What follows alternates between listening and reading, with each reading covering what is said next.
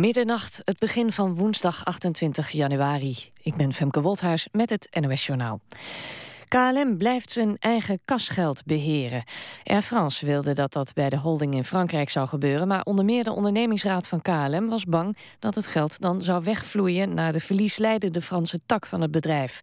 Morgen praat de Tweede Kamer over de financiële zelfstandigheid van KLM. Staatssecretaris Mansveld waarschuwt dat haar invloed met 6% van de aandelen beperkt is. Bart van U weet nu zelf ook dat hij wordt verdacht van de moord op Els Borst. Zijn advocaat heeft hem vandaag verteld dat er een DNA-match is. Van U zit nu ruim twee weken vast voor de moord op zijn zus eerder deze maand. Zijn advocaat mag verder weinig zeggen over het gesprek met Van U, omdat hij, zoals dat heet, in beperkingen zit.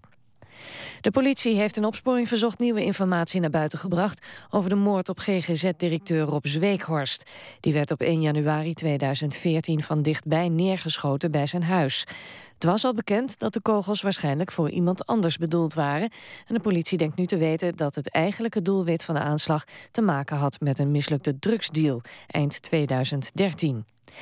En de politie heeft in opsporing verzocht ook beelden laten zien... van de brandstichting vrijdagochtend in het supportershome van Ajax.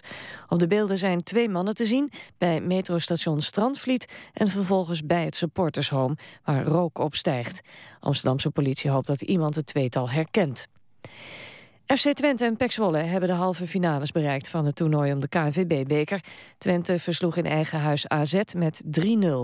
Eerder op de avond won PEC Zwolle in Leeuwarden met 3-2 van Cambuur. Morgenavond dan zijn de andere twee kwartfinales. Die zijn tussen Roda JC en Excelsior en tussen FC Groningen en Vitesse. Het weer dan. De nacht begint droog. Later kan er wat lichte regen vallen. Morgenmiddag gaat het een tijd flink regenen. Daarna komt de zon even tevoorschijn. En er staat dan veel wind. Op de Wadden kan het gaan stormen. Het wordt 6 tot 8 graden. Vanaf donderdag wordt het kouder met winterse buien. Dit was het NOS Journaal. NPO Radio 1. VPRO. Nooit meer slapen.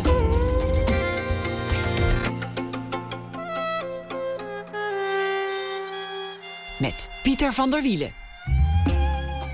Goedenacht en welkom bij Nooit meer slapen. De nieuwe programmering en een nieuwe programmeur van het Holland Festival. Dat hoort u uh, na één uur. Er gaan uh, bijzondere dingen gebeuren. We gaan het ook hebben over uh, soaps. Waarom hebben soapseries zo'n aantrekkingskracht op kunstenaars als inspiratiebron? Maar we beginnen met Vincent Mensel, een van Nederlands topfotografen. Nelson Mandela, Sarah Vaughan, Beatrix, Juliana, Indira Gandhi, Muhammad Ali, Mick Jagger, Dizzy Gillespie. Ik zou nog lang kunnen doorgaan. Allemaal beroemdheden die hij mocht uh, fotograferen. En als fotojournalist was hij vaak ook daar op beslissende momenten. De opstand in Beijing in 1989 en in datzelfde jaar de val van de muur in Berlijn. Het Fotomuseum in zijn woonplaats Rotterdam heeft hem gevraagd om uit het reusachtige archief van dat museum een eigen selectie te maken van foto's van door hem bewonderde collega's. En dat werd een enorme klus. Het resultaat is in dat museum vanaf heden te bewonderen. Mensel werd geboren in 1945, groeide op in Dordrecht. Zijn vader was predikant, zijn moeder atheïst. En een groot deel van zijn foto's is inmiddels aangekocht door het Rijksmuseum. Welkom, eh, Vincent Mensel. Dankjewel. Atheïst, uh, nog nooit waar... bij moeder zo horen noemen. Vind ik wel prachtig. Maar het is waar, hè? Vader predikant en moeder atheïst. Zij ging één keer per jaar mee naar de kerk, meestal met kerstmis. Dat is correct. Om aardig te zijn. Nou, ze vond wel, wij moesten wel naar de kerk, naar, uh, of naar categorisatie of naar de zondagschool. Maar ze was daar wel redelijk strikt in. Maar ze vond het iedereen, en dat vond mijn vader ook, uh, zelf mocht bepalen of hij echt wat hij wilde gaan geloven en hoe hij wilde gaan geloven. Dus uh, wij zijn ook. hij vond ook dat je daar. Hij was een liberale man, een liberale dominee. Hij vond ook dat je zelf mocht kiezen wat je later voor geloof zou willen aanhangen. Levert het ooit eh, discussie op thuis? Veel. De een die gelooft en de ander niet? Ja, ik heb twee broers die ook allebei eh, theologie zijn gaan, gaan studeren. En ze zijn er niet in verder gegaan, maar ze hebben het wel allebei gestudeerd. En uh, er werd veel gediscussieerd, politiek, religie. Alles uh, vloeide door elkaar heen. En dat waren heftige discussies die ook konden ontaarden. In ruzie? Uh, ja, zachtjes gezegd, ja. Mijn vader was altijd dan de man die toch wel wat olie op de golven gooide. Dus dan werd het wel wat rustiger. En mijn moeder was zeer gedreven. Dat was een sociaaldemocraat in hart en nieren. Dus die, die had wel een, had een duidelijke richting naar voren. Haar richting. Je hebt heel veel gezagsdragers mogen, mogen fotograferen in je leven. Wat voor houding ten aanzien van het gezag heb je thuis meegekregen? Um, dat moest. De, ze waren eh, zeer respectvol voor gezag. Maar uh, gezag moest het verdienen. Dus iemand die een pak aantrok en een pistool op zijn borst hield, dat, dat trok hen niet aan. Daar waren ze ook niet van onder de indruk. Maar iemand die echt met gezag iets kon vertellen, maar ook dat gezag uh, uit kon dragen en daar iets mee kon doen, daar hadden ze groot respect voor. En zij, zij eh, hebben zo ook, ons zo ook opgevoed dat je gezag moest je verdienen en voor macht. Nou, hadden ze geen, niet echt respect, behalve als de macht het ook goed gebruikte, ze macht goed gebruikte. Dat is natuurlijk, nou, daar kunnen we straks over praten, over hoe je, hoe je met gezag omgaat of, of met, met respect als, als fotograaf. Wat, wat was je eerste camera? Weet, weet je nog? Je eerste fototoestel? Uh, zo'n ja, zo'n zo'n boxje. Een klein plastic, of een, nou, een bakkelieten boxje. En daar heb ik, uh, ik meen op mijn twaalfde of zo, een, een, in Parijs, of mijn veertiende, met Parijs, een, een vrouw die een bontjas aan het showen was, hartje zomer, voor de modefotograaf. En zo'n zo fotootje staat mij ook nog wel voor de geest. Vlakbij het Louvre. Dus ik mag dat plekje ook nog wel eens aanwijzen. Vandaar heb ik volgens mij mijn eerste foto echt gemaakt. Daar begon het. ja, ja. Had het toen al die magie? Ehm, die magie die kreeg het eigenlijk pas veel later hoor. Dat, uh, ik, ik was natuurlijk, we hadden een aantal kranten uh, iedere avond op de mat. Hè. De, de, nieuwe Rot, de Nieuwe Rotterdamse Courant en het Vrije Volk en de Dortenaar. Want ik woonde, heb ik mijn jeugd in Dort doorgebracht. En eh, dus daar stond redelijk plaatjes in. En foto's, nieuwsfoto's. Niet in de NRC, die had er één, geloof ik. En dat was vrij, altijd best wel redelijk saai. Maar het Vrije Volk had veel beeld, de Dortenaar. En, um, maar dat beeld, ja, dat. We hadden veel boeken thuis. Het huis was vergeven van de boeken. En ik denk dat dat een belangrijke rol heeft gespeeld. Boeken ook met plaatjes erin natuurlijk, en schilderijen en, en kunst. Dus ik denk dat die fascinatie is ontstaan zo'n beetje toen ik zo'n jaar of 14, 15 was. Maar fascinatie voor beeld of specifiek voor, voor de foto? Nee, ik wilde eigenlijk kunstenaar worden, toch? Eh, schilder ja, ja. Kunst, kunstenaar wilde worden. Ik wilde eigenlijk, ja, mijn ouders hadden vrienden van voor de oorlog nog die kunstschilder waren. Beroemde kunstenaars. En dat, die kwamen ook wel eens bij ons thuis. En toen dacht ik, dat lijkt me toch wel geweldig hoor. Dat uh, kunstenaarschap. En als je, toen kon ik dus niet schilderen. En maar fotograferen kon je leren. En je kon wel leren kijken. En je kon leren gebruiken. Dus dat was wel een belangrijk iets. Een enorme loopbaan is het geworden. Ook, ook daar uh, komen we nog, nog over te spreken een van de dingen die je vaak hoort over, over een foto is. Ja, net, een, net op het goede moment op het knopje drukken. Mhm. Of uh, een schilder die, die kan echt iets, die, die kan met een kwast. Maar van de fotograaf is, het, is, is de ware kunst toch moeilijker uh, te benoemen, omdat hij een apparaat bedient. Ja, dat is ook zo. Uh, er zijn schilders die veel fotografie gebruikt hebben door elkaar heen. En Breitner was er zo één. En die, die verschillende beelden fotootjes die hij had gemaakt, gecombineerd heeft en samengevoegd heeft in schilderijen. De sleperskarren en de mensen eromheen. Of die beroemde vrouw met die bontjas, eh, wat in het Rijksmuseum hangt. En um, ja, en het decisive moment, het beslissende moment, moet de fotograaf, die kan er niet in rommelen. Ja, nu wel, vandaag aan de dag. En je kon ook wel eh, met bijvoorbeeld een voetbalfoto, kon je er eens een bal in plakken in je foto. Maar het, eh, het, het photoshoppen bestond niet. Dus je moest het echt maken. Ik moest jou zo portretteren zoals je zit. En als er dan toevallig net een, een, een, een, iets doorheen loopt, een snoertje of zo, ja, pech gehad. En de schilder kan het weglaten, maar de fotograaf niet. Daar draait het allemaal om, het decisive moment. Net dat ene moment. moment ja, Dan moet je er maar zijn. Ja, er zijn natuurlijk heel Zal je natuurlijk altijd zien dat, je, dat je net naar huis bent gegaan of net naar de wc moest en dan gebeurt het? Oh, er zijn zoveel momenten, die kan ik je zo noemen. Dus de mooiste foto's maak je ook eigenlijk een beetje in je hoofd. Als je iets ziet gebeuren, je denkt, mijn camera zit in de kofferbak van de auto. Of ik heb net geen filmpje, zoals je vroeger net het filmpje vol was. Weet je wel, dat soort momenten. En um, dus eh, ja, die, dat, die momenten kun je niet overmaken. Je kunt het wel eens vragen van wilt u nog eens een keer dat doen, is een beetje flauw. Maar het kwam wel eens voor dat je natuurlijk, als de mensen er nog waren, kon vragen van uh, wilt u dit of dat nog eens doen? Maar in de politiek, ik heb veel politieke fotografie gedaan.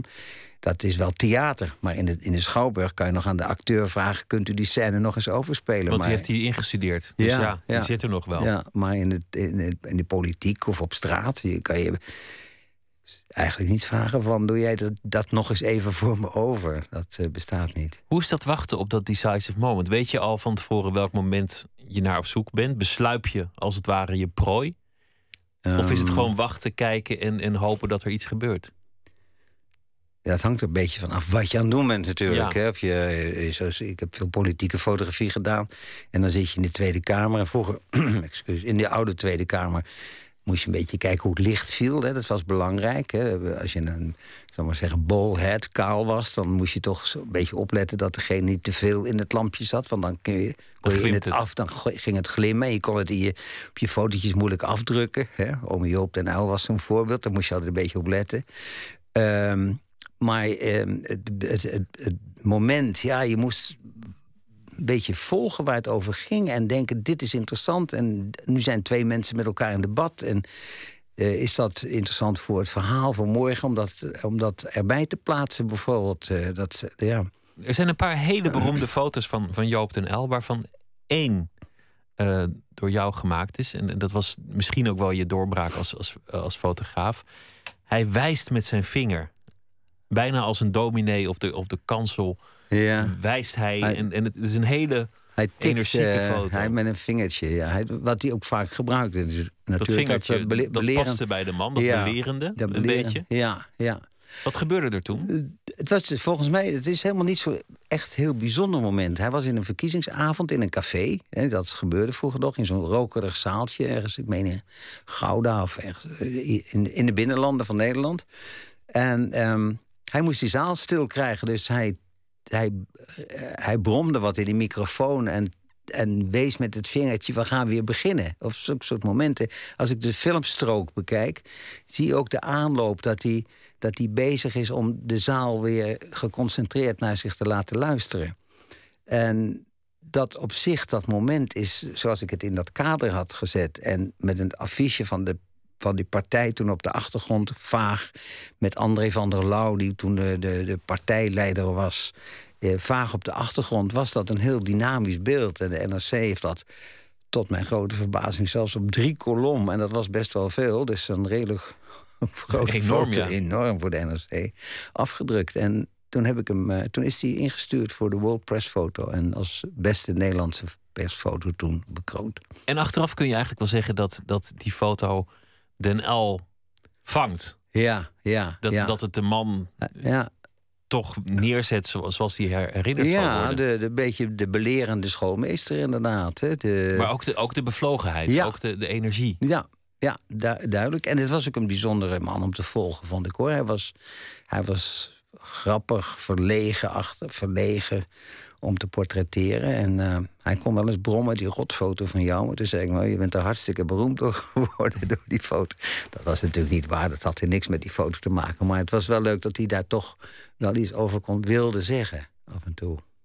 De politiek, dat, dat heb je jaren gedaan. Ehm, je hebt heel veel foto's geselecteerd in dat, in dat Rotterdams eh, museum. Ze hebben daar Ja. een gigantisch archief. Vijf miljoen. Vijf Ruim miljoen vijf miljoen beelden, ja. foto's. Ja. Ehm, die liggen daar bij ongeveer 3 graden Celsius. Ja. Want, want moeten goed blijven. Ja. In die koelkast gegaan met, met een jasje aan en, en Dikke jas. een dikke jas. Je gaat, het, heeft, ja, het, is, het is vrij. ehm, het is niet zo'n ingewikkeld proces, maar je hebt fases. Ze brengen het daar on, eerst eh, op eh, gewoon kamertemperatuur wordt het binnengebracht, de negatieve of foto's. Hè, dat is, bij- wordt beide daar, daar bewaard. En zo'n beetje rond de 18 graden. En dan gaan ze het langzaam maar zeker koelen, afkoelen. En dan is het beste bewaartemperatuur is, is 3 graden boven nul, heb ik begrepen. Om je negatieve en foto's goed te bewaren. Dus en iets opzoeken, dat heb ik gedaan ook bij 18 graden, maar ook bij 3 graden. En dat is best wel fris, moet ik zeggen. En dan was het toch een beetje van: eh, hebben jullie dit? Is er dat? Ja, dan moeten we even zoeken. En dan gingen we zo die dozen af en, en werd er een doos tevoorschijn gehaald, plechtig, handschoenen aan, werd het opengemaakt.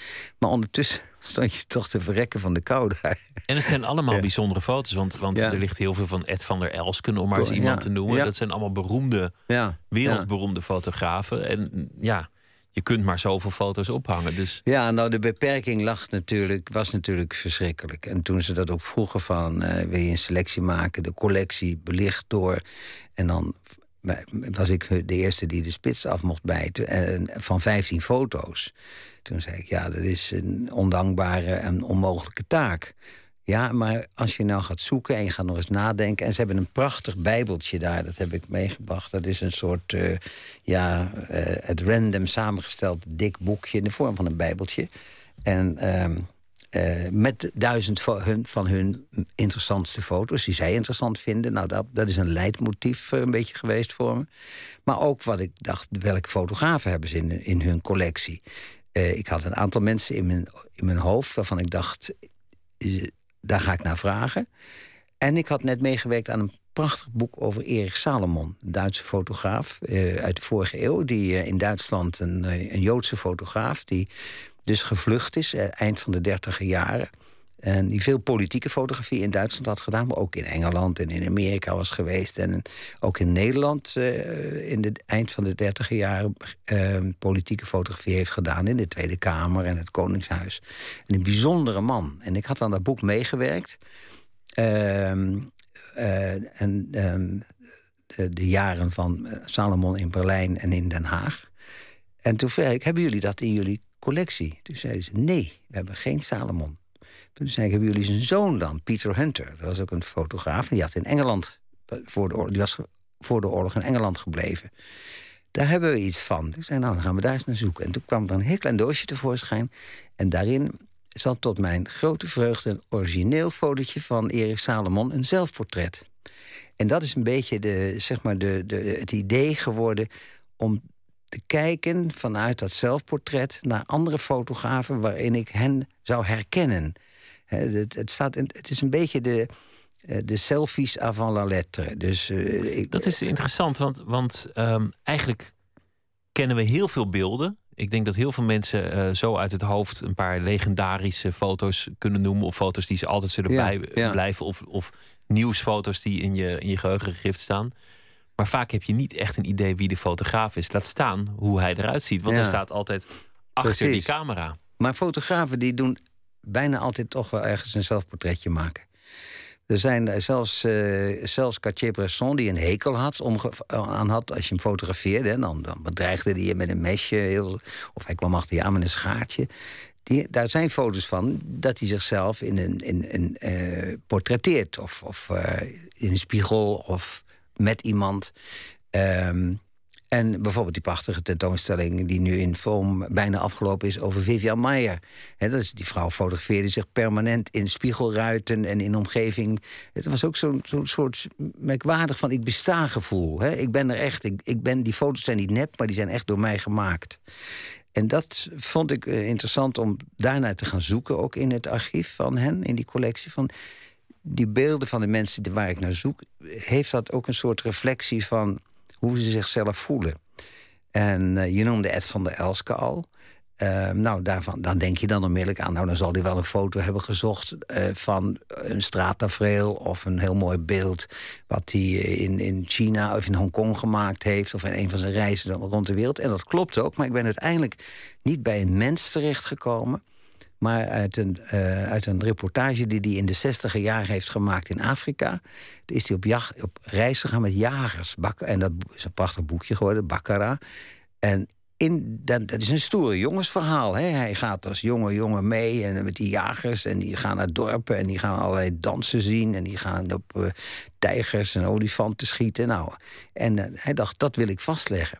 En dat heeft hij ook gedaan. Maar hij kwam langzaam maar zeker achter dat dat best heel vreed is. Dus hij laat zich, spiegelt zichzelf in een foto van een babytje... wat uh, geboren of uit een dode olifant is gehaald. Door de jagers neergeschoten. Een, en een dode baby, een baby olifant. Ja, en een heel aangrijpend klein... eigenlijk ja, heel lief babytje, dood. En dan denk je, dat is Ed van der Elske, vond ik... Op dat, toen ik die foto vond en zag, dacht ik... die wil ik als symbolische foto neerleggen ook... om Ed van der Elske eh, te laten zien dat dat een man is dat hij, dat hij uiteindelijk erachter komt dat er meer is dan alleen maar joligheid en vrolijkheid op straat. De foto van hemzelf die er hing was, was heel vrolijk. Je kunt je de vraag stellen of dat uiteindelijk is wat een fotograaf doet in zijn oeuvre. Proberen een wereldbeeld te, te vestigen en een wereldbeeld over te dragen. Ja, nou, de meeste fotografen die ik heb gezocht, die hebben toch, zijn op zoek geweest naar iets van. Ehm, ja, als je jonger bent, eh, hoop je altijd dat je de wereld kan verbeteren met een foto. Hè? Dat is natuurlijk het interessante. Een beslissende foto die de oorlog beëindigde. Ja, ja, dat zie ik ook aan die laatste uh, zilveren camera's die je nu de afgelopen dagen in de kranten ziet. En dan zie je dat fotografie, die fotografie en dat, dat, je, dat die fotografen proberen iets, iets te bereiken met hun foto's. En terecht. Je moet nooit stoppen. Je moet ook niet zeggen van ja, het heeft geen zin. dat, uh... nou, het gaat zover dat een aantal van die fotografen die jij hebt geselecteerd, las ik in de biografieën, zijn gestorven op reis, meestal voor werk.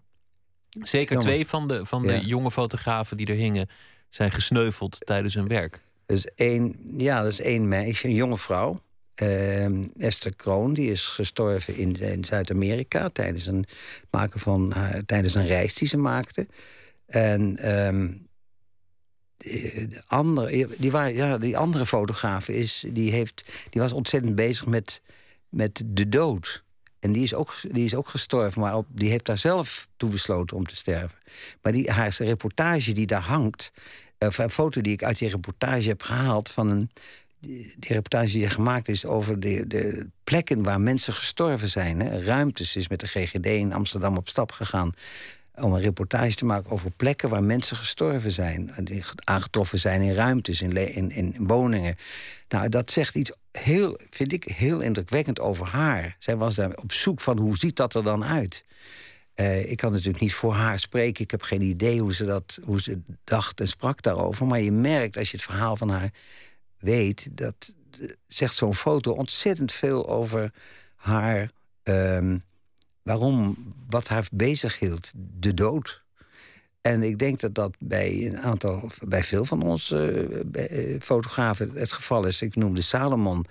Die man dacht, die, dacht dat hij onsterfelijk was, omdat hij zulke beroemde mensen had gefotografeerd. En dat hij de hele wereld kende. En wat veel journalisten hebben. Ik, ik doe iets goeds voor de wereld. Ik ben met iets bezig. En Salomon is door de Duitsers opgepakt en naar Auschwitz gebracht en vermoord. Tegelijk moet je jezelf onzichtbaar maken. een van de mooiste foto's vond ik een, een foto van Pinochet, net aan de macht in, in Chili. En dan zie je die generaals en die, die staan en die kijken boos en die kijken recht die camera in. Maar die zouden waarschijnlijk nooit zo portretteren als je het ze als het ze vroeg, zouden ze niet zo model gaan staan. Van heren, kunt u zo gaan staan voor deze nee, foto? Nee, maar dat is, eh, dat is nou juist het interessante. Die, die foto van Charles Gerritsen, dat is, die hem heeft gemaakt in Chili na de coup hè, van Pinochet. Dat is een. Uh, die man voelde zich zo. Dat, daar spreekt de arrogantie van de macht uit die foto. Dat vind ik zo'n waanzinnige, robuuste foto van een. Maar de fotograaf moet die vrij terloops hebben genomen. Zichzelf uh, bijna onzichtbaar hebben gemaakt dat iedereen even vergeet dat die camera daar is. Ja, maar die mannen waren, met, die waren euforisch, misschien wel in hun roes. Zo, zo zitten ze daar met hun armen over, dus arm over elkaar. Die letten niet op. Die hebben die fotograaf die zagen overal fotografen, beelden. Ze wisten dat ze zouden worden vastgelegd. En hun, hun gevoel eh, spreekt... Ja, de arrogantie van de macht zie je zo duidelijk in zo'n beeld. Dat, toen ik hem zag, wist ik onmiddellijk dat ik die erbij wilde hebben. Want dat was fantastisch vastgelegd natuurlijk door de fotograaf. Een prachtfoto. Ja. We gaan luisteren naar uh, muziek van een uh, Amerikaanse soulzangeres. 2005 maakte zij een uh, comeback na een hele lange loopbaan met hoogte- en dieptepunten. Een uh, nummer dat wij van haar gaan uh, draaien heet Undamned. Hier is Betty Lavette. Mm.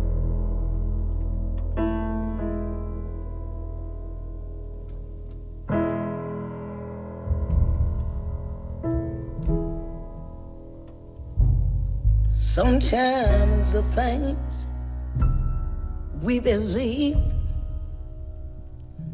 turn out to be nothing but a scam. I'm just trying to get my world undamned. It's been my whole life a long song.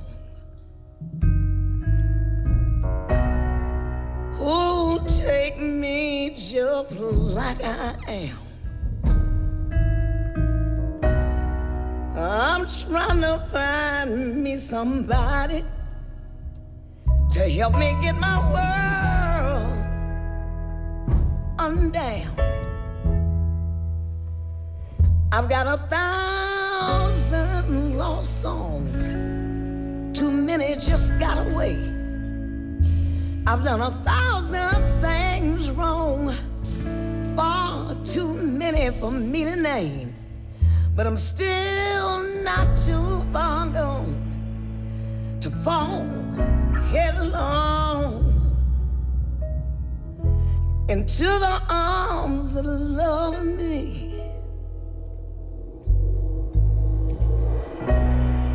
Don't count me out just yet.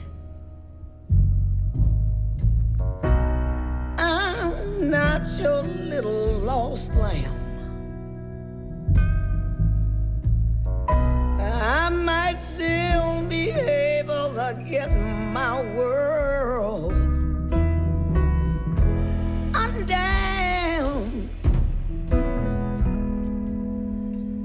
I got a thousand lost songs. It's just too many that got away. I've done a thousand things wrong, far too many for me to name. But I'm still, I'm still not too far gone to fall headlong and tell the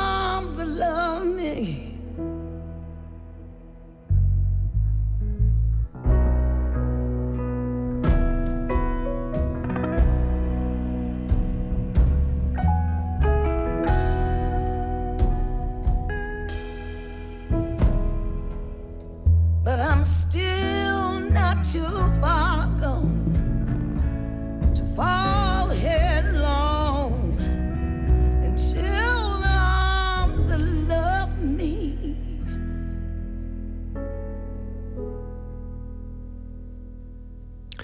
Undamned, oorspronkelijk een nummer van eh, de Amerikaanse band Over the Rhine. Dit keer uitgevoerd door eh, Betty Lavette, die eh, 17 maart in Nederland zal optreden in eh, Paradiso.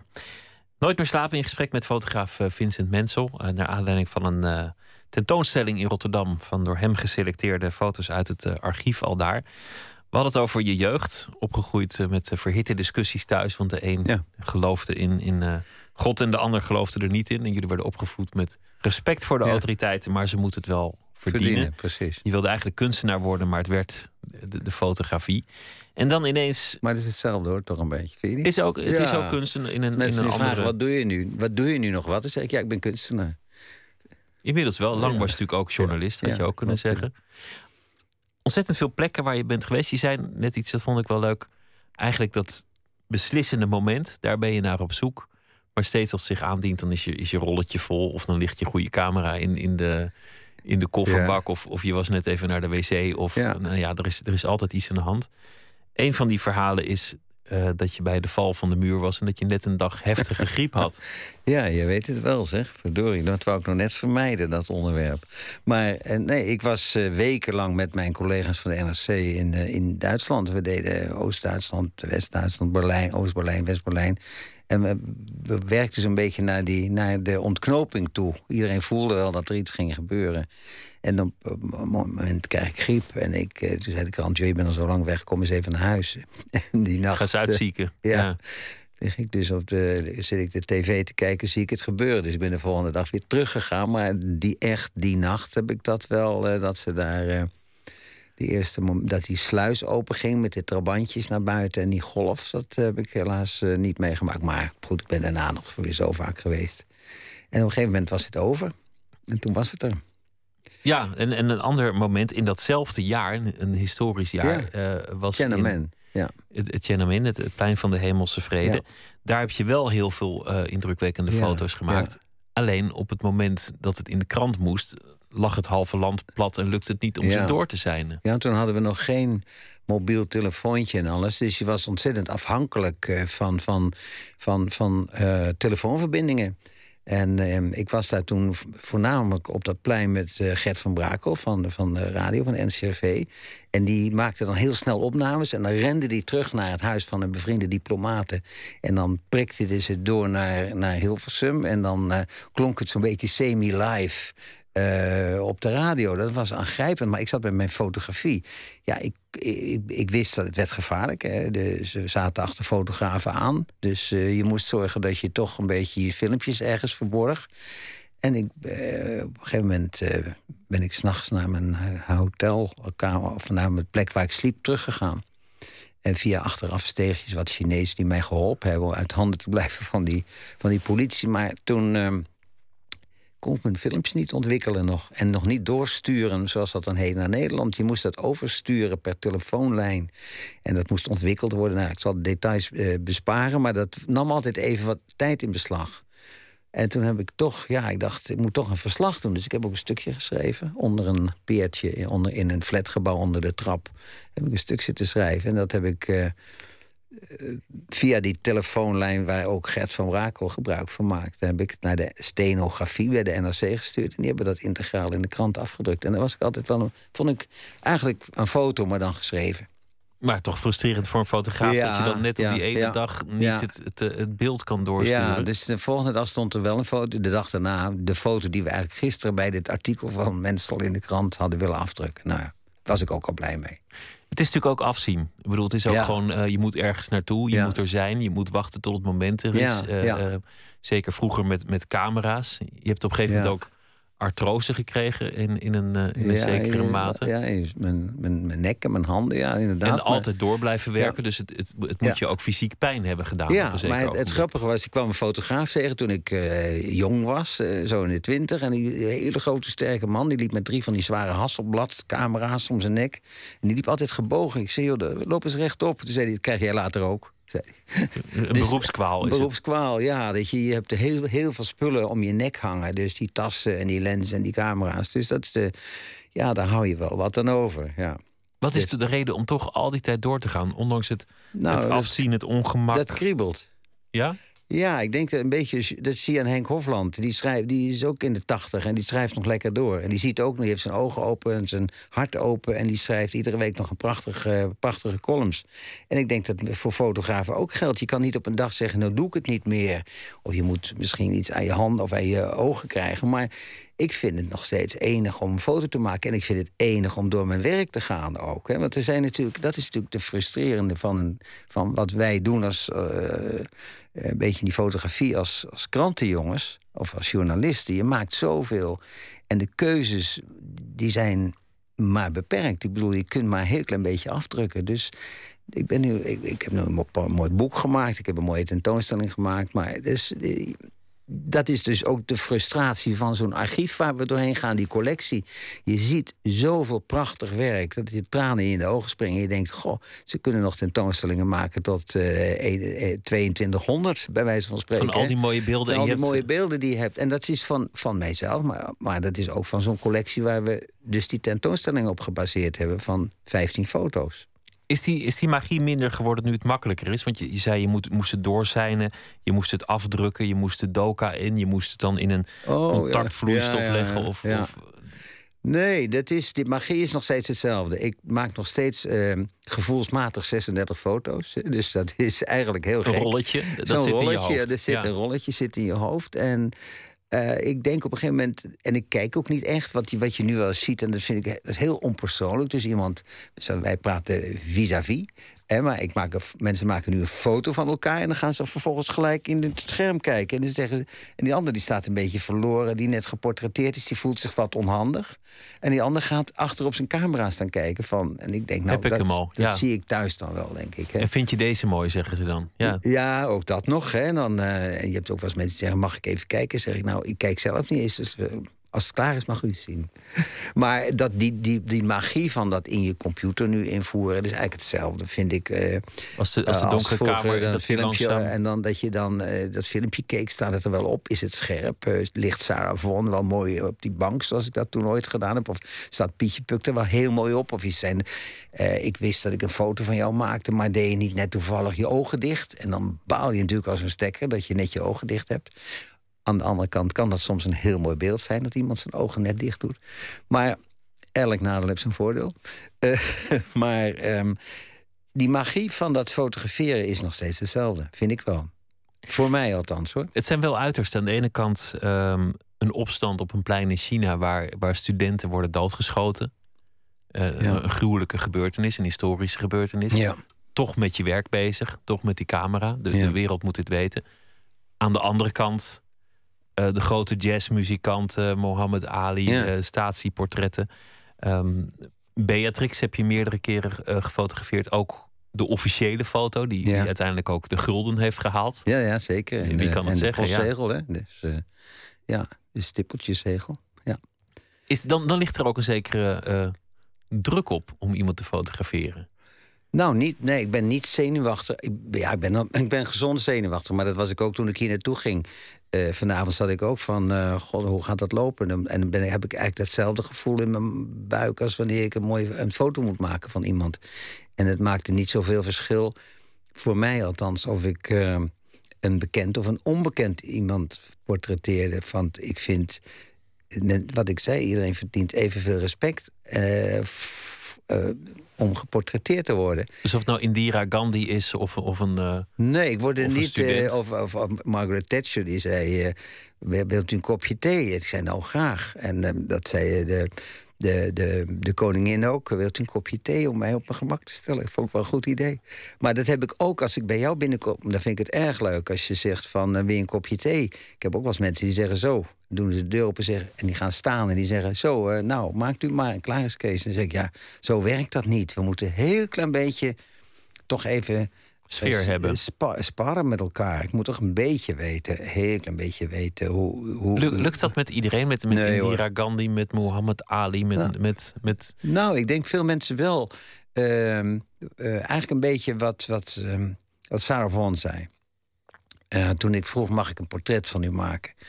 En ehm, dus ze lag te slapen tussen twee concerten in, zo te rust op een bank. Dus dan voel je al een beetje, denk je, oeh, dat, dat had ik had ik een beetje een angstig gevoel. was ook een jong pikkie, weet je wel. Ik stond op bij wijze van spreken in mijn korte broek, sprak drie woorden Engels en zei: Can I take your picture? En toen zei zij: Sure, I'm doing a job. You are doing a job. Go ahead. sterker nog, is- ze liet zich fotograferen terwijl ze al dat dutje aan het doen, Doen was. was, ja. En Prachtige dat, foto. Dat vond ik ook.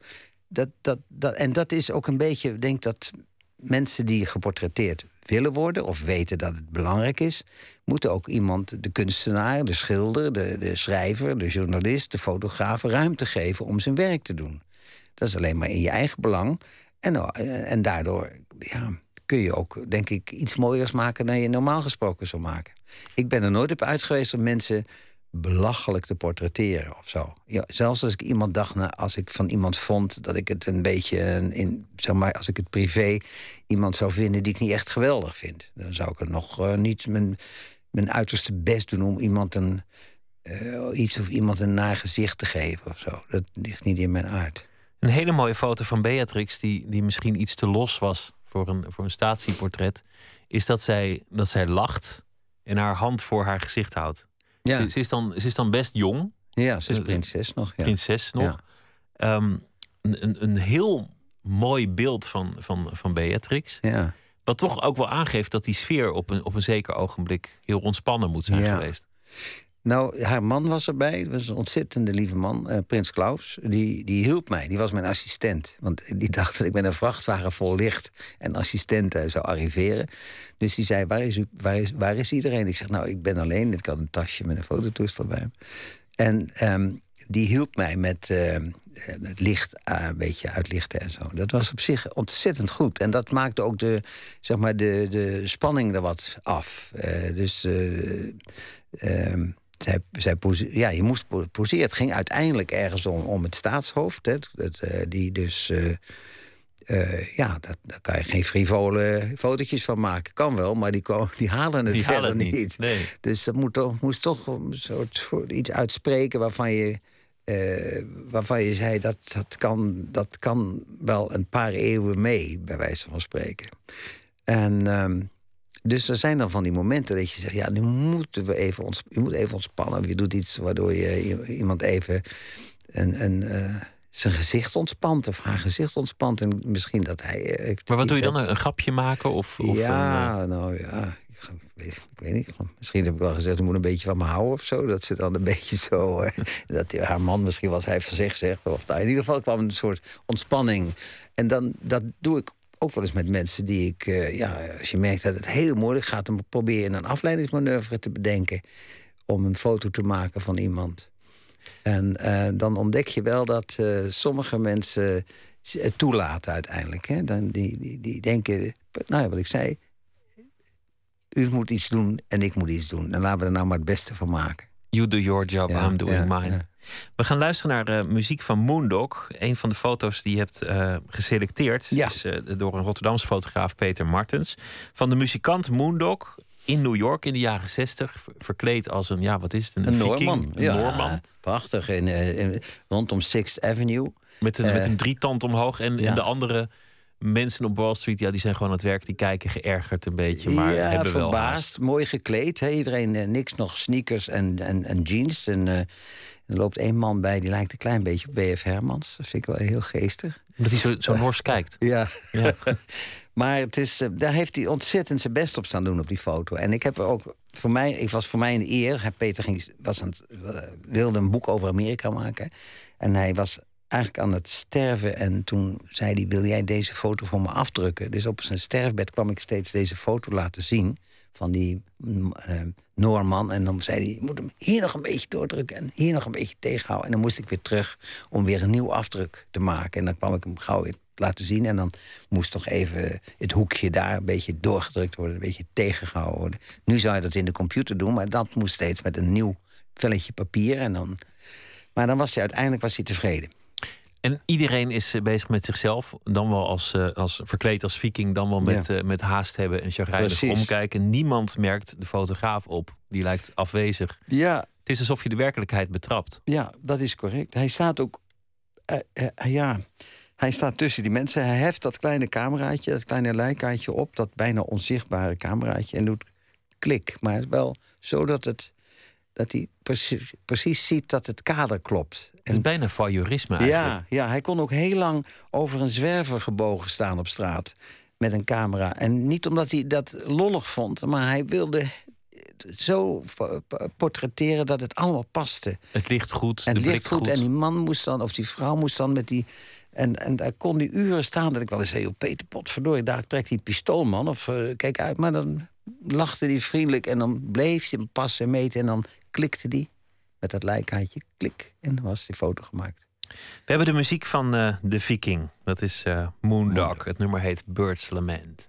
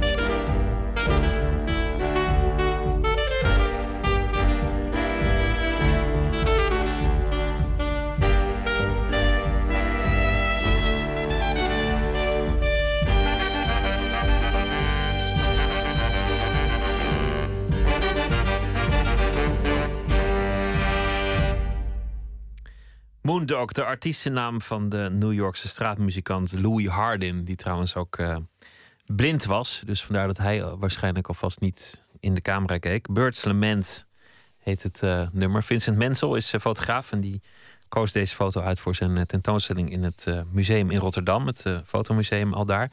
Je, je zei net, een, een, foto kan de wereld veranderen. Daar zoek je eigenlijk naar. Dat ene beslissende moment, ja. dat ene plaatje dat, dat de wereld echt verandert. Kan dat nog steeds? Is, is dat nog Ehm, zo? Nou, je wordt natuurlijk nu overspoeld door beelden op alle mogelijke manieren. Op, op, op gruwelijke wijze. Maar je ziet dat als je nu vandaag bijvoorbeeld. eh, De actualiteit is Auschwitz. En kort daarop eh, aansluitend kijken we naar ISIS. Of naar wat er in het Midden-Oosten gebeurt. Of naar Saudi-Arabië heb ik gruwelijke foto's gezien van, van mensen die gestenigd werden en onthoofd werden in Saudi-Arabië.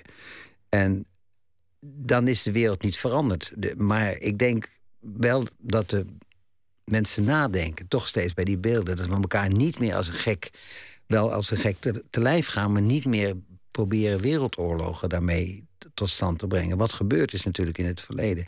En die beelden, die moet je laten zien. Ik denk dat dat houdt mensen in toom. Dat houdt mensen, eh, politici in toom. Hè. eh, eh, eh, ja. Wat Maar heeft het nog wel dat effect? Want, want we zien zoveel beelden. Er is natuurlijk ehm, meer televisie. Vroeger had je nou ja, het acht uur journaal en de avondkrant Ja. gechargeerd. En dan had je best wel weinig beeld dat je, dat je tot je kreeg. En nu met, Ja, je wordt uh, met het internet letterlijk. Ja, word je natuurlijk overspoeld door beeld. Kan, kan een beeld nog steeds... ja die hoor, er impact zijn, hebben. er zijn genoeg beelden die op je netvlies blijven zitten. Ehm, en, en ik denk dat iedereen daar op zijn eigen wijze gevoelig voor is. Hè? De, de, de- wat er in Parijs is gebeurd met tekeningen, dus beeld. Eh, zijn mensen dus opgewonden van geraakt. Eh, Echt heel heftig opgewonden. Hebben er vreselijke dingen door gedaan. Veel meer dan een tekst, hè? Want, Ja. want door tekst worden eigenlijk mensen veel minder beledigd. Er zijn natuurlijk wel voorbeelden van Eh, Ja. Theo van Gogh kon aardig uit de hoek komen... waardoor mensen zich toch geschoffeerd voelden. En toen had, die had, dat was geen plaatjesmaker. Nou ja, een filmmaker, toch weer beeld. Ja, maar toch waren zijn, zijn teksten... Waren voornamelijk De toch waar- scheldwoorden. ja. Ja. waar mensen toch eh, aan namen. En ehm, dus het is altijd zo. Nee, dat is waar, je hebt en, en, gelijk. en de Bijbel staan ook eh, teksten dat je denkt, ja jongens, hou eens op. Maar sommige teksten lees je ook dan weer in de Koran terug, heb ik begrepen, van echte kenners. Dezelfde teksten. Dus het, Ja, ja, het is zeker. elkaar steeds verbaal. En ook eh, met beeld eh, te lijf gaan, ja. Maar zolang mensen dat verbaal en met beeld doen, heb ik er geen moeite mee. Want dat is een, ah, dan mag, dat is een soort ex- ex- ex- expressie. Maar wat is uiteindelijk in een nieuwsfoto eh, het, hetgeen maakt dat, dat die werkt, dat die, dat die raak is, dat die, dat die impact heeft? Nou, als jij morgen nog, nog weet waar het over ging in je hoofd... dat je er vannacht van niet van, echt van goed van kon slapen, bijvoorbeeld. Maar het hoeft niet gruwelijk te zijn. Nee, Het- het helemaal kan ook niet. Heel mooi zijn kan- of indirect zijn. Absoluut. Er zijn ook... eh, eh, maar dan praat ik niet over nieuws, maar wel over bijvoorbeeld eh, prachtige beelden die, die beklijven, omdat eh, je er wekenlang vrolijk van kan zijn en denkt, zie je, er is toch, zijn toch geweldig leuke dingen gebeuren. Goed nieuws is op zich geen nieuws natuurlijk, maar Ik vond, eh, vond gisteren een hele mooie foto. eh Tsipras eh, in, in Griekenland, die werd omarmd door, Ja. een, door een, een, een blije kiezer die op hem gestemd Ja. had.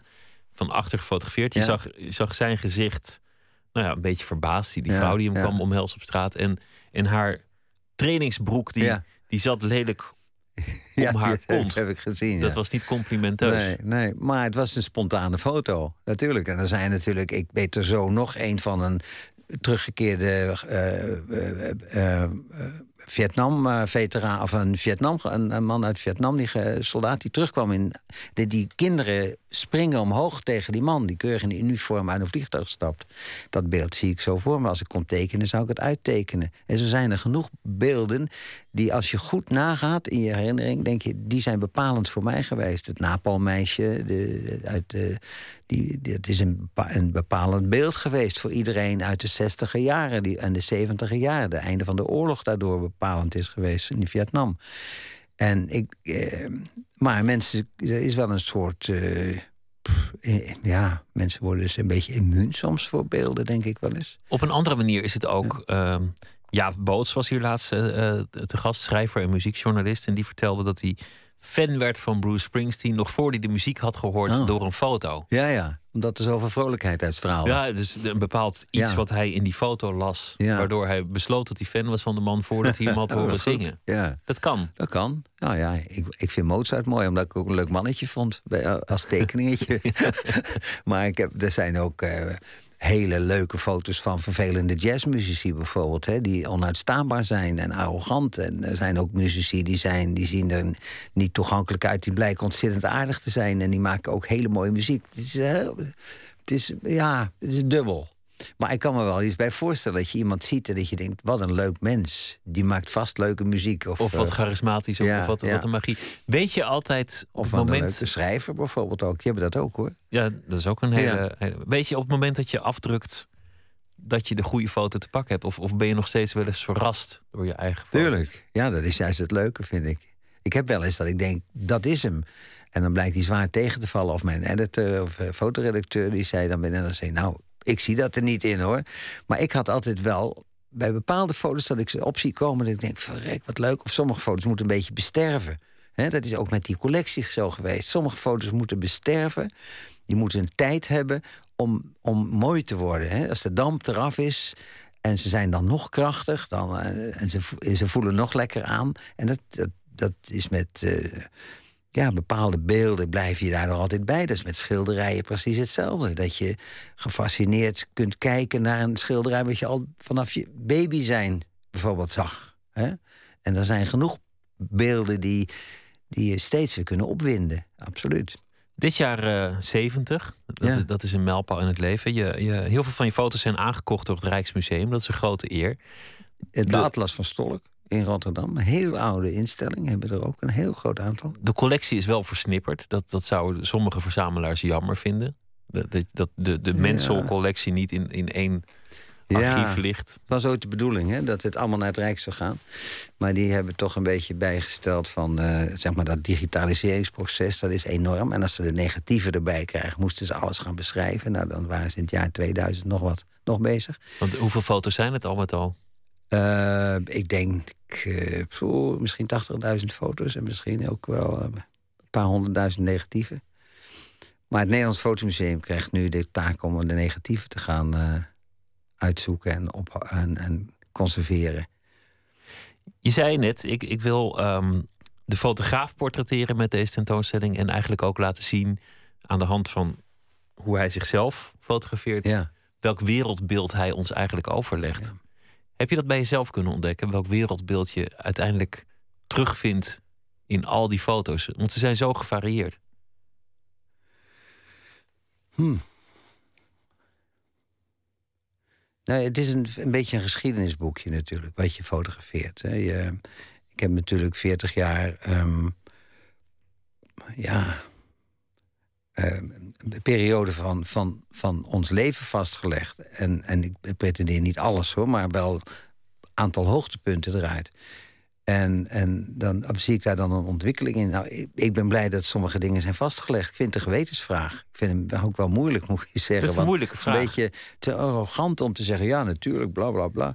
Nee, ik denk dat ik een aantal... misschien een aantal foto's van ik denk... daar ben ik best blij mee dat ze er zijn. Dat ze gemaakt zijn. Een aantal foto's waarvan je zegt... dat gaf heel mooi weer hoe iets was. Eh, eh, Om een simpel voorbeeld te geven... daar hangt in de tentoonstelling in Rotterdam... eh, in de picture hangt een foto van voetbalsupporters uit, uit 1969. Feyenoord-Ajax. Hoe beladen is het in Nederland? Het is heel dicht bij huis, heel klein. Dat zijn keurige mannen in keurige pakken, driedelig... met keurige regenjassen en keurige brillen op. En één flesje bier in de hand. Vijf jaar later sloegen ze elkaar de hersens in. In spijkerbroeken en eh, leren jassen. En dit was zo keurig. En dat, eh, dat vond, vind ik mooi, dat ik dat moment in één beeld...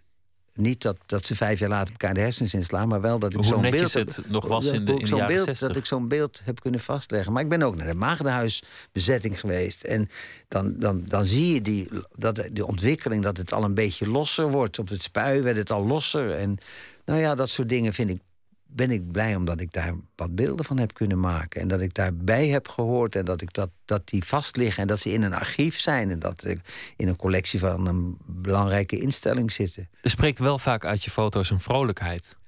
Ja, het, het, is een, het, zijn levenslustige Ja. foto's. Ik ben ook wel. nou, ik zou niet zeggen vrolijk mens, maar. nee, maar. maar ja. Eh, nee, laat ik het zo zeggen. Ik ging altijd met eh, heel opgewonden naar alle onderwerpen toe.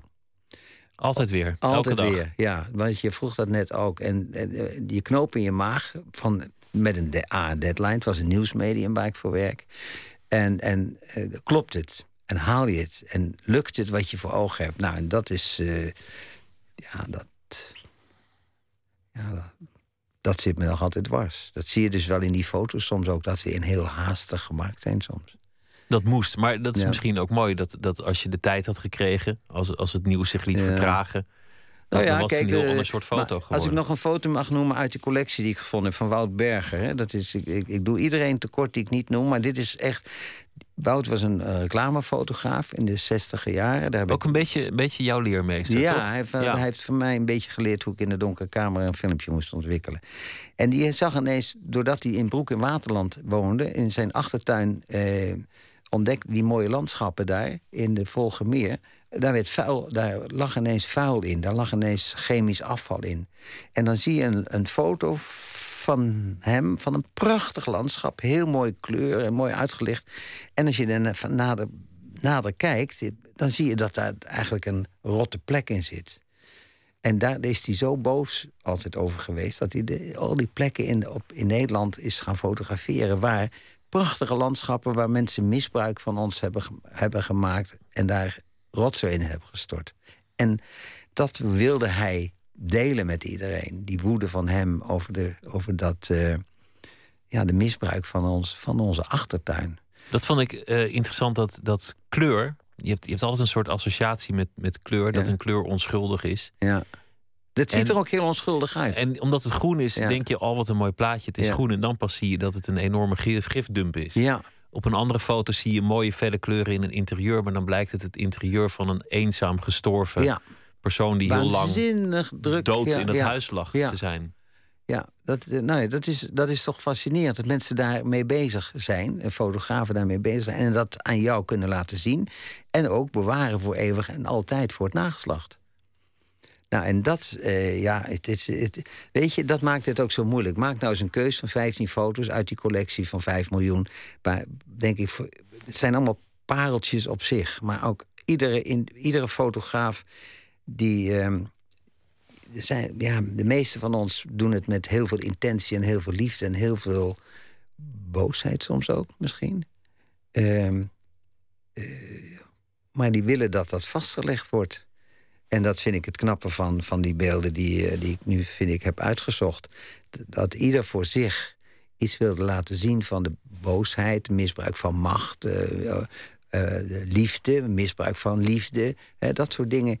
Ehm, ja, dat soort dingen moeten uit die foto spreken, vind ik. Erbij zijn en het aan de wereld willen laten zien. Dit moet je zien. Ja, dit is mijn ja. foto, dit is het plaatje. Dat ja, is de... hoe, lang ga je door? Zolang het kan? Nou, tuurlijk. Zolang, er zit geen leeftijdslimiet aan eh, maken van foto's, toch? Of krijg je dan nee, een ik hoop het bekeuring? niet. Nee, gewoon, gewoon doorgaan. Nee, dat vind ik ook. Nee, dat is juist het een van de leuke dingen. Ik ga nu weer, ik, heb nu weer iets doen, misschien voor het Dorts Museum. En, eh, over de Oranjes. Maar daar mag ik geloof ik nog niet zoveel over zeggen. Moet ik nog over nadenken. Maar Dank dat Nee. je te gast wilde zijn. ik vond het enig, dankjewel. Vincent Mensel, dankjewel. Zometeen eh, in Nooit meer slapen het, eh, de programmering van het eh, Holland Festival met een nieuwe programmeur. Er gaat heel veel veranderen. Er komen spannende dingen aan komende zomer in Amsterdam. We gaan het hebben over soapseries. Waarom die zo inspirerend zijn. En poëzie als contactsport. Poetry Slam. Dat allemaal straks in Nooit meer slapen. Twitter, het VPRO NMS. Of via de mail nooit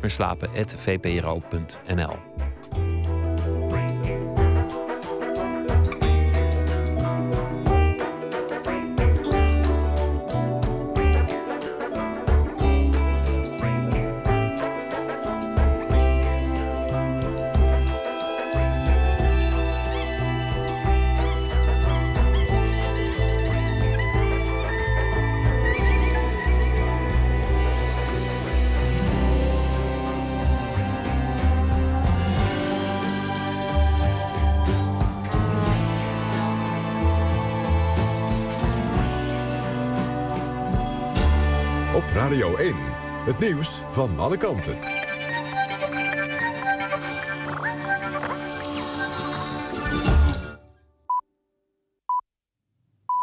1 uur, Femke Wolthuis met het NOS-journaal. De Mexicaanse autoriteiten hebben 43 studenten officieel doodverklaard. De studenten verdwenen op 26 september na rellen. Het Openbaar Ministerie gaat ervan uit dat ze ontvoerd, gedood en verbrand zijn. Justitie baseert zich op een bekentenis van een lid van een drugskartel. De verdwijning leidde afgelopen maandag en in de maanden daarvoor tot grote protesten in Mexico.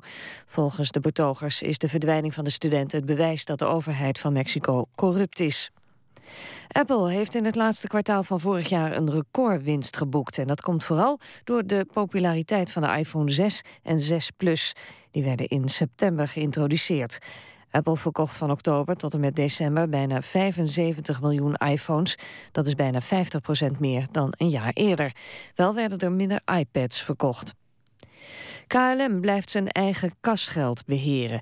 Air France wilde dat dat bij de holding in Frankrijk zou gebeuren...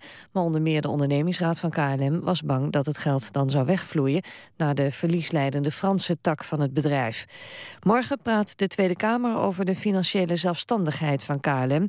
Staatssecretaris Mansveld waarschuwt dat haar invloed met 6% van de aandelen beperkt is. De politie heeft in opsporing verzocht nieuwe informatie naar buiten gebracht over de moord op GGZ-directeur Rob Zweekhorst. Die werd op 1 januari 2014 van dichtbij neergeschoten bij zijn huis. Het was al bekend dat de kogels waarschijnlijk voor iemand anders bedoeld waren. De politie denkt nu te weten dat het eigenlijke doelwit van de aanslag te maken had met een mislukte drugsdeal eind 2013.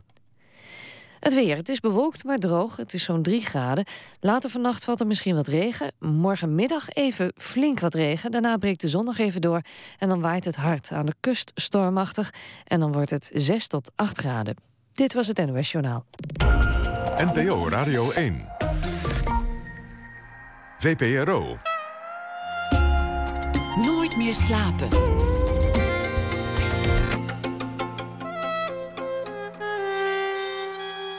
Met Pieter van der Wielen. U luistert naar Nooit meer slapen. Thomas Heerma van Vos is uh, schrijver. Debuteerde in 2009 met het boek Allestafel. Vier jaar later verscheen zijn tweede roman Stern. En afgelopen najaar de verhalenbundel De Derde Persoon. Hij zal uh, deze week elke dag voor ons een verhaal schrijven over de afgelopen dag. En dat uh, s'nachts voordragen. Thomas, goeienacht. Goeienacht, Pieter. Vertel eens over de afgelopen dag. Wat was het voor dag? Voor mij persoonlijk was het een wat gekke dag. Want het debuut dat je net noemde, dat herlas ik voor het eerst in vijf jaar. Omdat het opnieuw uitkomt. En ik werd dus geconfronteerd met alle dingen die ik de afgelopen vijf jaar heb geleerd. En nu dus anders zou doen. Dus ik, uh, het was alsof ik een dagboek van vroeger terug was. Zo voelde dat echt. Uh, dat was een vreemde ervaring. En op het wereldtoneel, of eigenlijk buiten mijn werkkamer... twee dingen die me bezighielden of opvielen. Ten eerste was, was uiteindelijk redelijk kleinschalig. Dat was de, de, de aangekondigde storm in New York die een klein laagje sneeuw bleek. Um, en daar hoorde ik om me heen ook allerlei opwinding over. En natuurlijk de herdenkingsdienst bij Auschwitz. En ik merkte vooral dat wat ik heel vreemd vond... dat allerlei mensen om me heen die twee ook een beetje gingen vergelijken. En dat is iets, daar wil ik Tolan Kolderman ook over hebben. Ik weet niet of ik daar nu al zo rechtstreeks op uh, af kan praten. Maar uh, ik merk dat steeds vaker leed wordt vergeleken. Dat, vind ik een hele rare, hele gevaarlijke, potentieel gevaarlijke constructie. En welke twee werden dan, welk, welke vormen van leed werden dan vergeleken? Auschwitz met... Nou, dat is natuurlijk al een hele grove vergelijking. Maar uh, bijvoorbeeld dat dan wordt gezegd... Nou, Charlie Hebdo valt wel mee, want in Nigeria is het, gaat het er nog ja. erger aan toe. Dat is, een, dat is iets Nee, dat zal ik zo in mijn column zeggen. Dus ik wil niet met gras voor mijn eigen voeten uh, wegmaaien. Maar dat is iets wat ik steeds vaker hoor. En dat ook bij, dat, bij de aankondigingen over die sneeuwstorm. Van ja, waar maken al die mensen zich druk om? En dat werd vanochtend, toen het daadwerkelijk mee bleek te vallen... Uh, nog eens heel veel herhaald. Nou, ik uh, zal ook niet het gras voor je voeten wegmaaien. Ik ben benieuwd naar je stuk. Ga je gang. Dankjewel. Steeds vaker maken mensen om me heen leedvergelijkingen. Op Facebook zag ik vandaag meerdere vrienden dezelfde tabel plaatsen... waarbij de strafrechtspleging van de ISIS wordt vergeleken met die van Saoedi-Arabië. De straffen zijn grotendeels identiek. Op beroving staat het afhakken van een hand en van de voet. Overspel wordt bij beide gestraft met een steniging. En op godslastering en homoseksualiteit staat de doodstraf.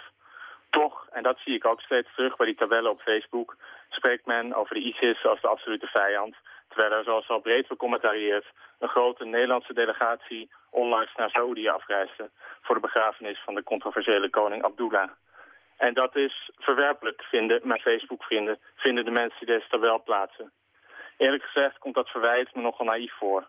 Zoals bekend worden politieke keuzes niet of nauwelijks op morele gronden genomen. Zo'n staatsbezoek is grotendeels een nuchtere kosten-baatanalyse, onderdeel van het politieke spel.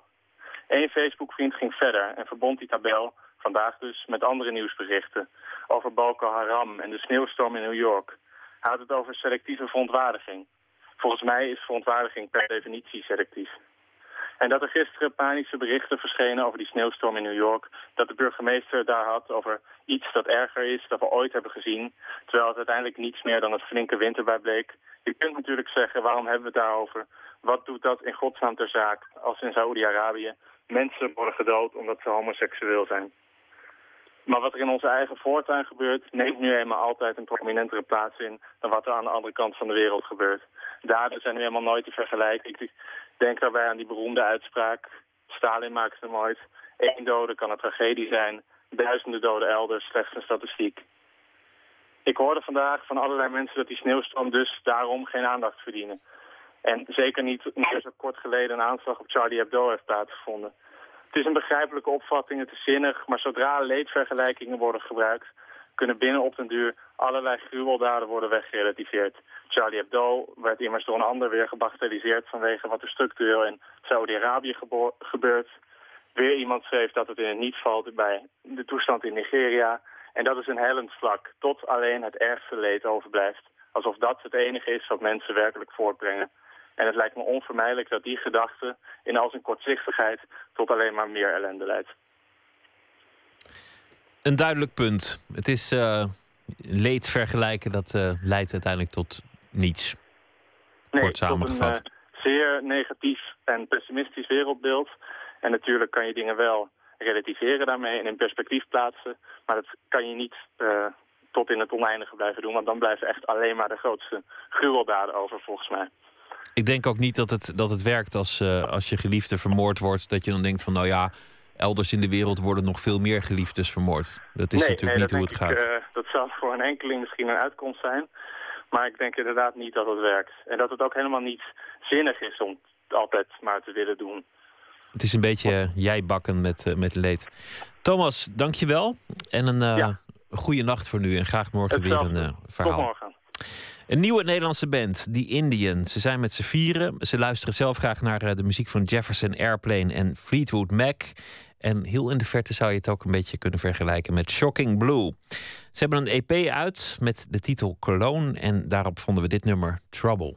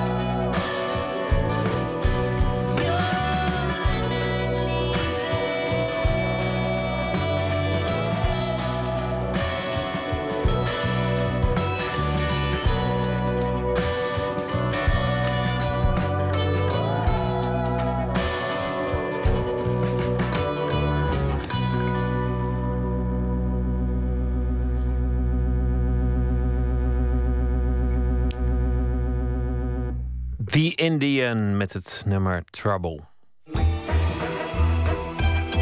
Nooit meer slapen. De soapopera blijft maar eh, aantrekkingskracht uitoefenen op kunstenaars. In de Nieuwe Vierde in Haarlem is een tentoonstelling te zien, Soap, met voornamelijk videokunstwerken van eh, verschillende kunstenaars. En Nicolaus spreekt met de samensteller van de tentoonstelling, Nathalie Hartjes, en met twee kunstenaars. Begint de lange weg. De rivier brengt ons terug.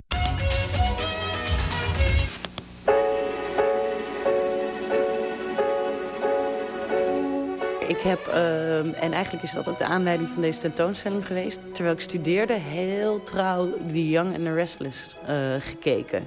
En, ehm, want die werd ochtends uitgezonden, vlak voordat ik naar college moest. Dus terwijl ik mijn koffie aan het drinken was en me aan het aankleden was... keek ik dat altijd, want dat was gewoon op. En ehm het is me altijd bijgebleven dat er in die soap... vier zwarte acteurs waren die eigenlijk eh, alleen maar met elkaar te maken hadden. En dat vond ik zo vreemd. Dus die, waren twee broers en twee zussen. En die hadden dan, ja, om de beurt met elkaar relaties. En dan op de werkvloer hadden ze wel met anderen te maken. Maar eigenlijk in de intimiteit in, hu- in het huis, zeg maar, in, in persoonlijke relaties... was het alleen maar bij elkaar. Are you alright? Yeah, yeah, yeah, I'll live. What's wrong? Ja, je, ja je, je leeft dan toch mee. En ehm, het waren ook van die onwaarschijnlijke verhaallijnen. Het was een soort Bold and the Beautiful knock-off. En kan je dan verklaren waarom dat, dat dan toch lekker is? Je ziet die mensen elke dag. Weet je, je ziet bijna een kopje koffie drinken 's ochtends... en je ziet ze 's avonds weer naar bed gaan. En ehm, ze zijn aan de ene kant heel dichtbij... maar ze, ze, ze staan zichzelf allerlei nou ja, emoties toe... of eh, uitspattingen die wij in het dagelijks leven... Ons, misschien is dat ook wel heel Nederlands en heel protestants... van doe maar gewoon, doe je al gek genoeg. Dus je hebt een soort uitlaatklep dat je in een soap... Ja, toch uitspattingen ziet, daar een beetje in mee kan leven... die je zelf, eh, nou ja, toch maar onderdrukt vaak. Ben je stil? Ontspannen heet dat ook wel. En nu hoor ik te vragen waar je dan aan denkt. Ik denk erover hoe het nu verder moet met ons. Ja, dan wou ik net zeggen. Je denkt er zeker over hoe het nou verder moet met ons. nou, voorlopig zit het hier toch goed, dacht ik zo. Nee, even serieus, Arnie. Het is minder eenvoudig dan jij denkt. Ik ben me er ook wel van bewust dat de soap langzamerhand een beetje verdrukt wordt. Het is helemaal niet meer zo super actueel. Ehm, maar verrassend genoeg zijn er best wel veel kunstenaars die nu ook nog ja, grijpen uit wat die hele ja, bak aan soapproductie heeft voortgebracht. Er zijn hier in deze tentoonstelling twee wat oudere werken. Dus eentje van uit 2000 en eentje nog uit de jaren 90. Maar de rest is in de afgelopen drie, vier jaar gemaakt. Ehm, en volgens mij is het gegeven wat de kunstenaars aanspreekt bij de soap... is dat het zo dicht bij de werkelijkheid probeert te komen. Linda is ervan overtuigd dat John verantwoordelijk is voor de dood van Simon... en loopt dat nu overal rond te bazuinen. Ja, nou, ze is natuurlijk ook erg in de war. Als mij zoiets zou zijn overkomen, zou ik ook de raarste dingen in mijn hoofd halen. Het lijkt wel of je het voor de op zit te nemen. Schat, we zijn allemaal moe. Oké, oké. Ik wil alleen even weten aan wiens kant hij staat. Ik sta aan niemands kant, wind je niet zo op. Dit hele geval dreigt uit de hand te lopen. Evet saçma. Yarın bakarım. Yarın sabah hep birlikte bakarız isterseniz. Gerek yok önemli değil zaten. Sander Breuren en Witte van Hulzen. Een van de werken op de tentoonstelling Soap is van jullie. Jullie hebben iets gemaakt in Turkije. Eh, wat is het precies?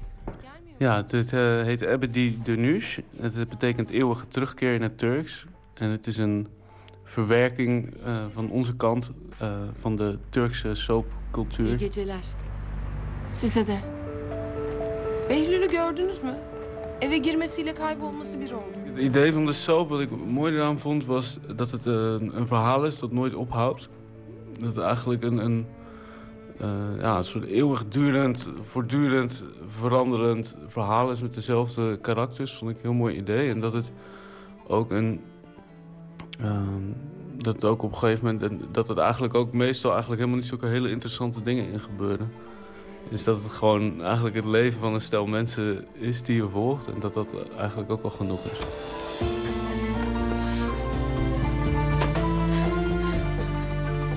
De Turkse soap opera scene is heel groot, want uh, die, die soaps die hier in Turkije gemaakt worden, die worden door in, de hele Arabische wereld uh, bekeken. Vrije liefde en uh, gebruik van alcohol bijvoorbeeld, in die soaps voorkomt. Als dat uit een westers land komt, dan wordt dat niet geaccepteerd. Maar als het uit een ander islamitisch land komt, wordt er wel naar gekeken. En mede daardoor vinden die Turkse soaps een hele grote afzet in de hele Arabische wereld. Nou, het is een hele interessante eh, vorm van, van het leven weergeven. Dat je niet op zoek gaat naar een spectaculaire gebeurtenis of een, een soort plot waar alles omheen geconstrueerd wordt. Maar dat je eigenlijk gewoon net, net zoals het leven zelf een hele reeks gebeurtenissen die op zichzelf misschien niet zo heel veel betekenen. Want ja, die, gaat met tien naar bed. Of, maar dat, dat, dat dat gewoon alleen maar doorgaat en dat mensen daar toch uh, ook iets van zichzelf in herkennen. Ik denk dat het begrip soap is natuurlijk een beetje ouderwets aan het worden. Ja. En, maar het campus blijft nog wel overeind. Dat mensen het gewoon altijd heel leuk vinden en heel erg aangetrokken zijn om naar andere mensen te kijken. En dat is ook iets waar ik... Uh, wat mensen nu op internet doen bijvoorbeeld. Gewoon naar elkaar kijken. Dat vinden mensen toch altijd wel het leukste wat er is, geloof ik. Je zegt het met een beetje verbazing in je stem. Ja, is ook uh, verbazingwekkend toch? Ik bedoel, waarom is dat zo? Ja, waarom zit je niet gewoon als een kluizenaar gewoon uh, heel geconcentreerd uh, je eigen ding te doen? Ik ga wel naar bed. Goed, ik blijf nog even op in het geval dat ze bellen. Hm? Probeer je ook wat te slapen. Als ze bellen hoor je de telefoon toch wel. Ja, ik maak het heus niet laat. Hé, hey, ik ging wel wat te ver tegen net, hè? Ik vind van wel, ja. Ja, het motto van de tentoonstelling is een uitspraak van Woody Allen... van de ja. beroemde filmregisseur. Life doesn't imitate art, ja. but imitates bad television. Dus het leven imiteert niet kunst, maar slechte televisie. Ja. Geloof je dat ook? Nou, ik, daar zit een, uh, uh, denk ik, kern van waarheid in. En, en dit gaat wel weer heel politiek uh, klinken. Maar wat je ziet op televisie is wel wat je voor normaal aanneemt. Dus ik denk dat in zijn, in zijn onschuldig lijkende vorm van soap wat daar wordt weergegeven is wel wat in miljoenen huiskamers terechtkomt... en wat als de norm, of wat als het normale wordt aangenomen. Als je kijkt naar goede tijden, slechte tijden... dat is ook leuk, vorig jaar hadden zij hun vijfduizendste aflevering... en in een interview daaromheen heeft... Uh, de, de hoofdschrijver, dat is, uh, dat, die speelde vroeger Mickey Lammers. Dat vond ik heel grappig om uh, te ontdekken. Spreekt hij heel trots van dat Goede Tijden, Slechte Tijden... de eerste soap is die op internationaal gebied het homohuwelijk in beeld heeft gebracht. Nou ja, dat zegt heel erg iets over wat geaccepteerd is in Nederland. Tegelijkertijd zie je ook dat er in goede tijden, slechte tijden... eigenlijk heel weinig mensen van andere culturele origine in voorkomen. Dus het is wel het is misschien is de soap geen ja, gebied van actie voeren... maar het is wel een soort graadmeter van... oké, waar, waar staan we? En dat vind ik interessant.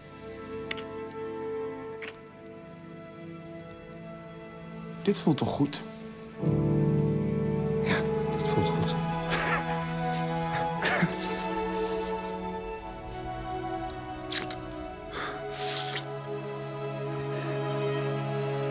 De hoogtijdagen van de soap zijn eigenlijk voorbij. Dat zei je zelf ook al. Ja. In Nederland heb je eigenlijk alleen nog maar goede tijden, slechte tijden... wat over is gebleven. Hoe verklaar je dat eigenlijk? Um, ik denk dat het heel erg te maken heeft met hoe we ons leven inrichten. De, de, de flexwerker, de ZZP'er en uh, altijd van hot naar her. En de soap vereist eigenlijk, of eist eigenlijk een soort dagelijks ritme van je. Het is er gewoon om acht uur. Weet je, dus ja. En um, ook met de komst van al die series, weet je wel, die, die je gewoon. Ik bepaal wanneer ik dat kijk. Ja, on demand. Je gaat niet meer zitten wachten tot je serie weer op tv is. Nee, neem niet weg dat er nog steeds ruim 2 miljoen kijkers zijn of zo. Hoor. Voor goede tijden, slechte tijden. Maar, oh, maar dat is wel de, de last man standing, om het zo te zeggen. En um, al die nieuwe series die komen, die hebben ook die zijn meer fantasie. Hè? Die neem je echt mee ergens helemaal anders mee naartoe. En misschien is dat stukje uh, uh, het lijken of het benaderen van de werkelijkheid... is die plek wel ingenomen door Facebook. Want dat is een, uh, een medium waar we eigenlijk ook zo met persoonlijkheden spelen en imago. En waar je in, um, ja, waarin alles echt lijkt, maar toch net niet echt is. Dus misschien is die behoefte of zo die we hebben als mens om mee te gaan in dat dagelijkse melodrama. Weet je, wat je meer verplaatst naar wat je vrienden en je familie zelf uh, al voor je voorschotelen. Weet je wel? Ik kan zien of uh, die ene vriendin van mij, die altijd als ze ziek is, dat ze van, oh, ik ben zo zielig, weet je wel, uh, dat erop zet. je kan de liefdes volgen. Je kan en de liefdes volgen, weet je wel. Je ziet wanneer iedereen naar een feestje is geweest en er super glamorous uitziet. En um, ja, misschien heeft dat ook een deel van, van die behoefte al, uh, al vervuld.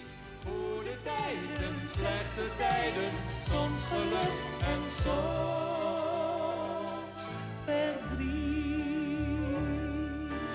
De tentoonstelling Soap is te zien in de Nieuwe Vierde in Haarlem. Verslaggever Emmy Colau in gesprek met Nathalie Hartjes... en kunstenaarsduo Sander Breuren en Witte van Hulsen. Uit Californië komt eh, de band Cracker, al meer dan 20 jaar actief. Eh, voor het eerst in vijf jaar bracht ze een nieuw album uit, Berkeley to Bakersfield. En het openingsnummer van dat album is meteen een statement... waarin een woedende massa opstaat met fakkels en hooivorken... en die de graaiers de stad uitdrijft. Torches and pitchforks. We will fight you from the mountains, and we will fight you in the streets, and we will fight you from the valleys.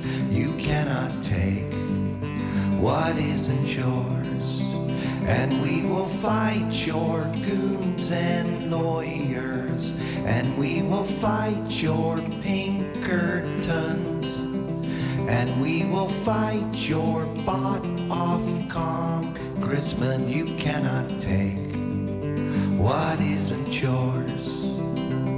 So la da da da da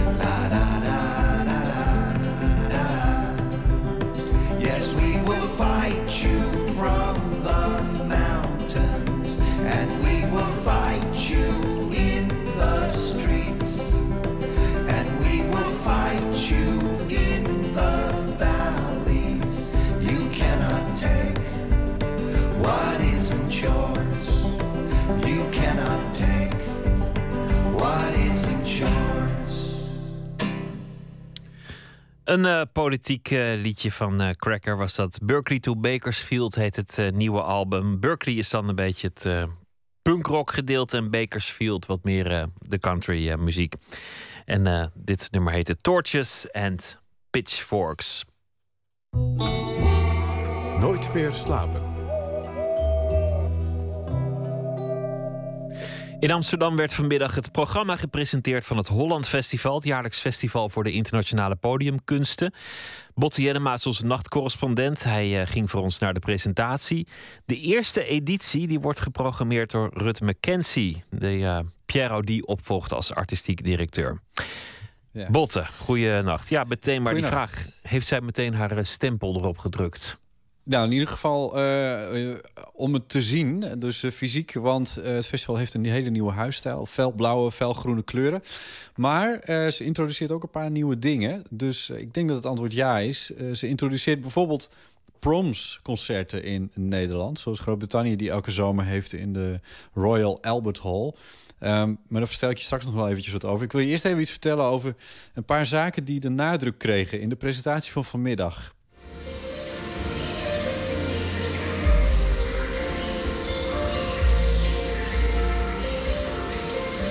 Ja, dit was het eerste wat we te horen kregen vanmiddag. Elektronische muziek met op een groot scherm tekenfilmbeelden...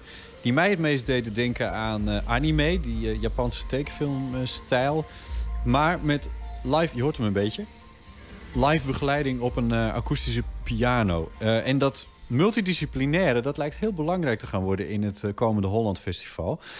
theater in alle vormen van muziek en in beeldende kunst, dat wordt allemaal met elkaar gemixt. En een van de focussen die ze hebben gekozen is Turkije.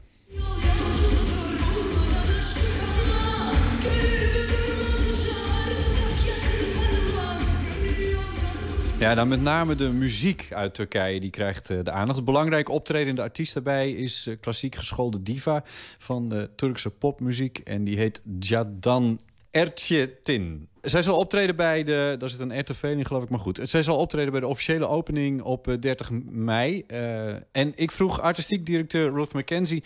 waarom Turkije? Well, I was excited by uh, working with local communities... to find international artists from Turkey and the neighboring lands. And this will bring together local communities and global stars. And of course, some of our global stars come from the local community. Oké, ze wilden werken met lokale gemeenschappen om dan internationale artiesten uit Turkije en omliggende landen te ontdekken. Want uh, lokale gemeenschappen en wereldsterren moeten zo bij elkaar komen. En sommige sterren komen ook weer voort uit zo'n lokale gemeenschap. Ja. ja. Ja. ze zei dat ze uh, elk jaar wil ze uh, op het festival experimenteren door een deel van het festival te wijden aan een, een specifiek deel van de wereld. en dan het liefst als er ook een beetje een connectie is tussen Amsterdam en dat deel. Nee, dat is met, met Turkije natuurlijk het geval. Er zijn veel Turken die in Amsterdam en natuurlijk in de rest van Nederland ook wonen. Um, verder. verder was er Liam, uh, Liam Gillick, die was er vanmiddag bij uh, in Amsterdam. Britse conceptuele kunstenaar die in New York woont. Hij gaat op het festival een gratis toegankelijke installatie opzetten op het Museumplein. Daar kun je het hele festival gewoon naartoe gratis. En een voorbeeld is dat van hoe het Holland Festival probeert om toegankelijke kunst te presenteren. You heard about Liam Gillick describing his hope that people will come to see his work on the museum plane, of course, but also people who did not know that Liam Gillick's work would be there will discover a world class artist making, as he said, a serious piece, really a serious piece, but a piece that every single person can enjoy, from child to granny. Een serieus kunstwerk van wereldklasse en dat tegelijk wel door iedereen beleefd zou kunnen worden, van kind tot oma. Nou is op het uh, Holland Festival ook heel veel muziek te horen. Dat hoort bij de traditie. Hoe gaan ze dat toegankelijker maken? Ja, nou, er wordt uh, een samenwerking gezocht met opvallend 3FM en uh, 3 voor 12, dus de popzender en het uh, popplatform van de VPRO. En de bedoeling is om naast de chique openingsavond in Carré, traditioneel, ook een online feest te organiseren. En dit zei muziekprogrammeur Jochem Valkenburg daarover. We wilden iets doen waar iedereen bij kon zijn. En dit is een concept uh, wat Ruth eigenlijk heeft meegenomen uit Engeland. Het is gedaan in de context van de Olympische Spelen daar. En het is eigenlijk een houseparty in jouw eigen huiskamer. Mm -hmm. Ik zal niet te veel grapjes over huiskamer en zo maken, maar je kan er heel, heel erg op losgaan. Ja. Um, maar het idee is dat je een DJ-set krijgt, die wordt ergens op een plek gefilmd waar geen feestje is. Waar niet de elite wel aanwezig is en jij mag toekijken of zo. Nee, het is een feestje waar niemand bij is en tegelijk iedereen. Want je moet het in je eigen huiskamer vieren met die DJ die je op je televisie of op je computer... of nou, in geval liefst via je luidsprekers uh, laat, uh, laat horen. En je nodigt je vrienden uit en je bouwt uh, nou ja, je eigen feestje, net als de rest van Nederland. Dan had je het over de Proms, bekend uit Londen. Gigantische serie concerten al daar, elke zomer in de Royal Albert Hall. Met een niet al te hoge toegangsprijs ook nog. Wat gaan ze in Nederland doen? Ja, groot en nieuw. Onder de titel 12 Hour Prom kan je op uh, zaterdag 20 juni van 2 uur middags tot 2 uur s avonds terecht in het concertgebouw in Amsterdam. En dan hoor je ehm, Eva Maria Westbroek, Anna Klavi, eh, het Amsterdam Sinfonietta, het Groot Omroepkoor, Metropoolorkest, Radio Philharmonisch Orkest, Multiple Voices en Slagwerk eh, Den Haag. Dat is natuurlijk het ding waar, waar, wat voor ons ook een klein beetje een paradepaardje is. Maar waar we ook onze nek uitsteken, want het is een nieuw concept. Mensen moeten gaan staan in het concertgebouw. Er zijn vier concerten achter elkaar. Dus als je naar allemaal komt, ben je best lang aan het staan. Dus hoeveel mensen hebben daar zin in? Ik, ik weet het niet. Maar ja, we willen er een nieuwe traditie mee lanceren. En dat heeft misschien ook tijd nodig. Dus aan de andere kant denk ik, als het dit jaar misschien niet eh, chockvol uitverkocht zit... over drie jaar staan de mensen wel in de rij tot diep in Oud-Zuid om, eh, om erin te kunnen. Ja, nou ja, de bedoeling is om vier concerten te geven op die dag. Wat artistiek uh, directeur Ruth McKenzie betreft... is het wel de tip van het festival. Try the 12-hour proms. So, like in London, every summer the BBC and the Royal Albert Hall offer a program of the greatest classical and world music. And you can pay only 10 euros, or you can pay more money, of course, and have a, the best seat in the concert hall. We're offering more than 5,000 seats for only 10 euros, and you can come to hear world class music. So that seems to me to be the best invitation we have in the festival. Ja, 5000 kaartjes voor een tientje. En zo vertelden ze mij, uh, The Proms in Londen waren voor Ruth ooit de reden om zich met kunsten bezig te gaan houden. Nou, uh, als je het mij vraagt, heeft dit zeker potentie om groot te worden. En dat zou natuurlijk een prachtige handtekening van Mackenzie op de Hollandse kunsten kunnen zijn. En er is nog, uh, nog heel veel meer natuurlijk. Hè? Opera, muziektheater, theater, dans, beeldende kunst, film, uh, street art. Um, 45 ja. producties, uh, 99 voorstellingen, 25 dagen. Ook nog een eerbetoon aan de Franse componist en dirigent Pierre Boulez. Die wordt 90. Nou ja, noem maar op. Heel veel. Ja, ja niet, te, uh, niet te vergeten. Ook goed om te vermelden is dat uh, componist Arnold Noordegraaf een nieuwe opera gaat maken. Met decors en video van Ai Weiwei. Die mag China niet uit, maar die kan wel dingen maken. En die heeft hij ontworpen. En Arnold is daar naartoe geweest. En die gaat hij hier in het Holland Festival op het podium brengen. Als je nou nog meer tips uh, zou willen hebben van wat er gaat gebeuren. Kaartjes die worden geloof ik sinds gisteren voor het uh, publiek uh, te verkrijgen voor het Holland Festival. En dan kun je even kijken op de site vpro.nl. Daar staan in ieder geval de 10 tips die de VPRO geeft. En 3 voor 12 zag ik in de snelheid net. die heeft op de website nog muziektips staan. Dus je kan overal inmiddels terecht om uit te zoeken waar je naartoe zou kunnen. Botte Jellema, dankjewel. Graag en het Holland Festival is van 30 mei tot en met 23 juni dit jaar.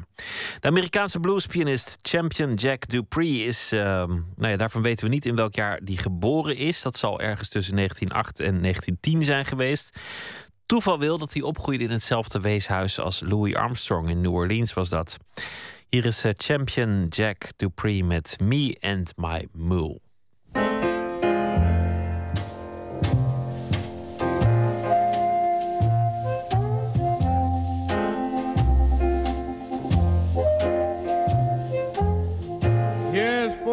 O'clock in the morning, and I got to go out here with this mule.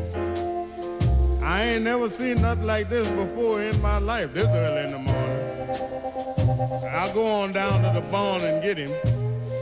I don't want to go, but I will. Well, let me open this door here. Come on out here, mule.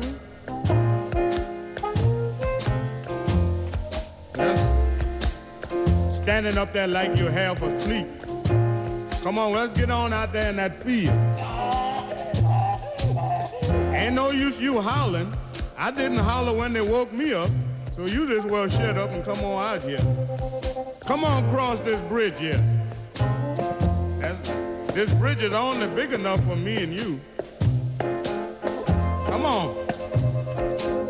You know I wouldn't go out here this morning, but that woman I love, she got long curly hair hanging down her back but I wished it was on her head. Yeah.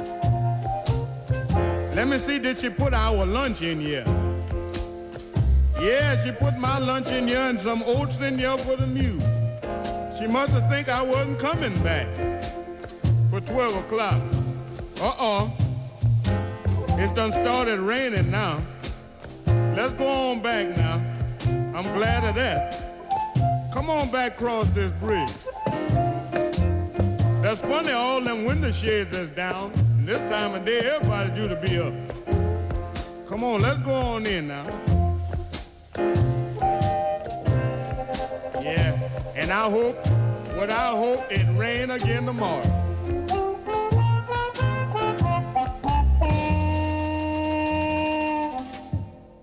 Champion Jack Dupree was dat met het nummer Me and My Mule.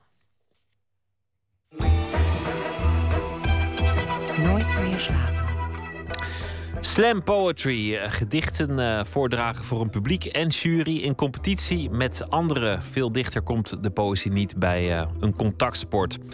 Komende vrijdag wordt de 14e editie gehouden van het NK Poetry Slam in Tivoli Vredenburg in Utrecht. Vorige edities leverden kampioenen op als Ellen Dekwits en Erik-Jan Harmens. Wat is er eigenlijk voor nodig om het kampioenschap dichten te winnen? Maarten Westerveen sprak met twee finalisten.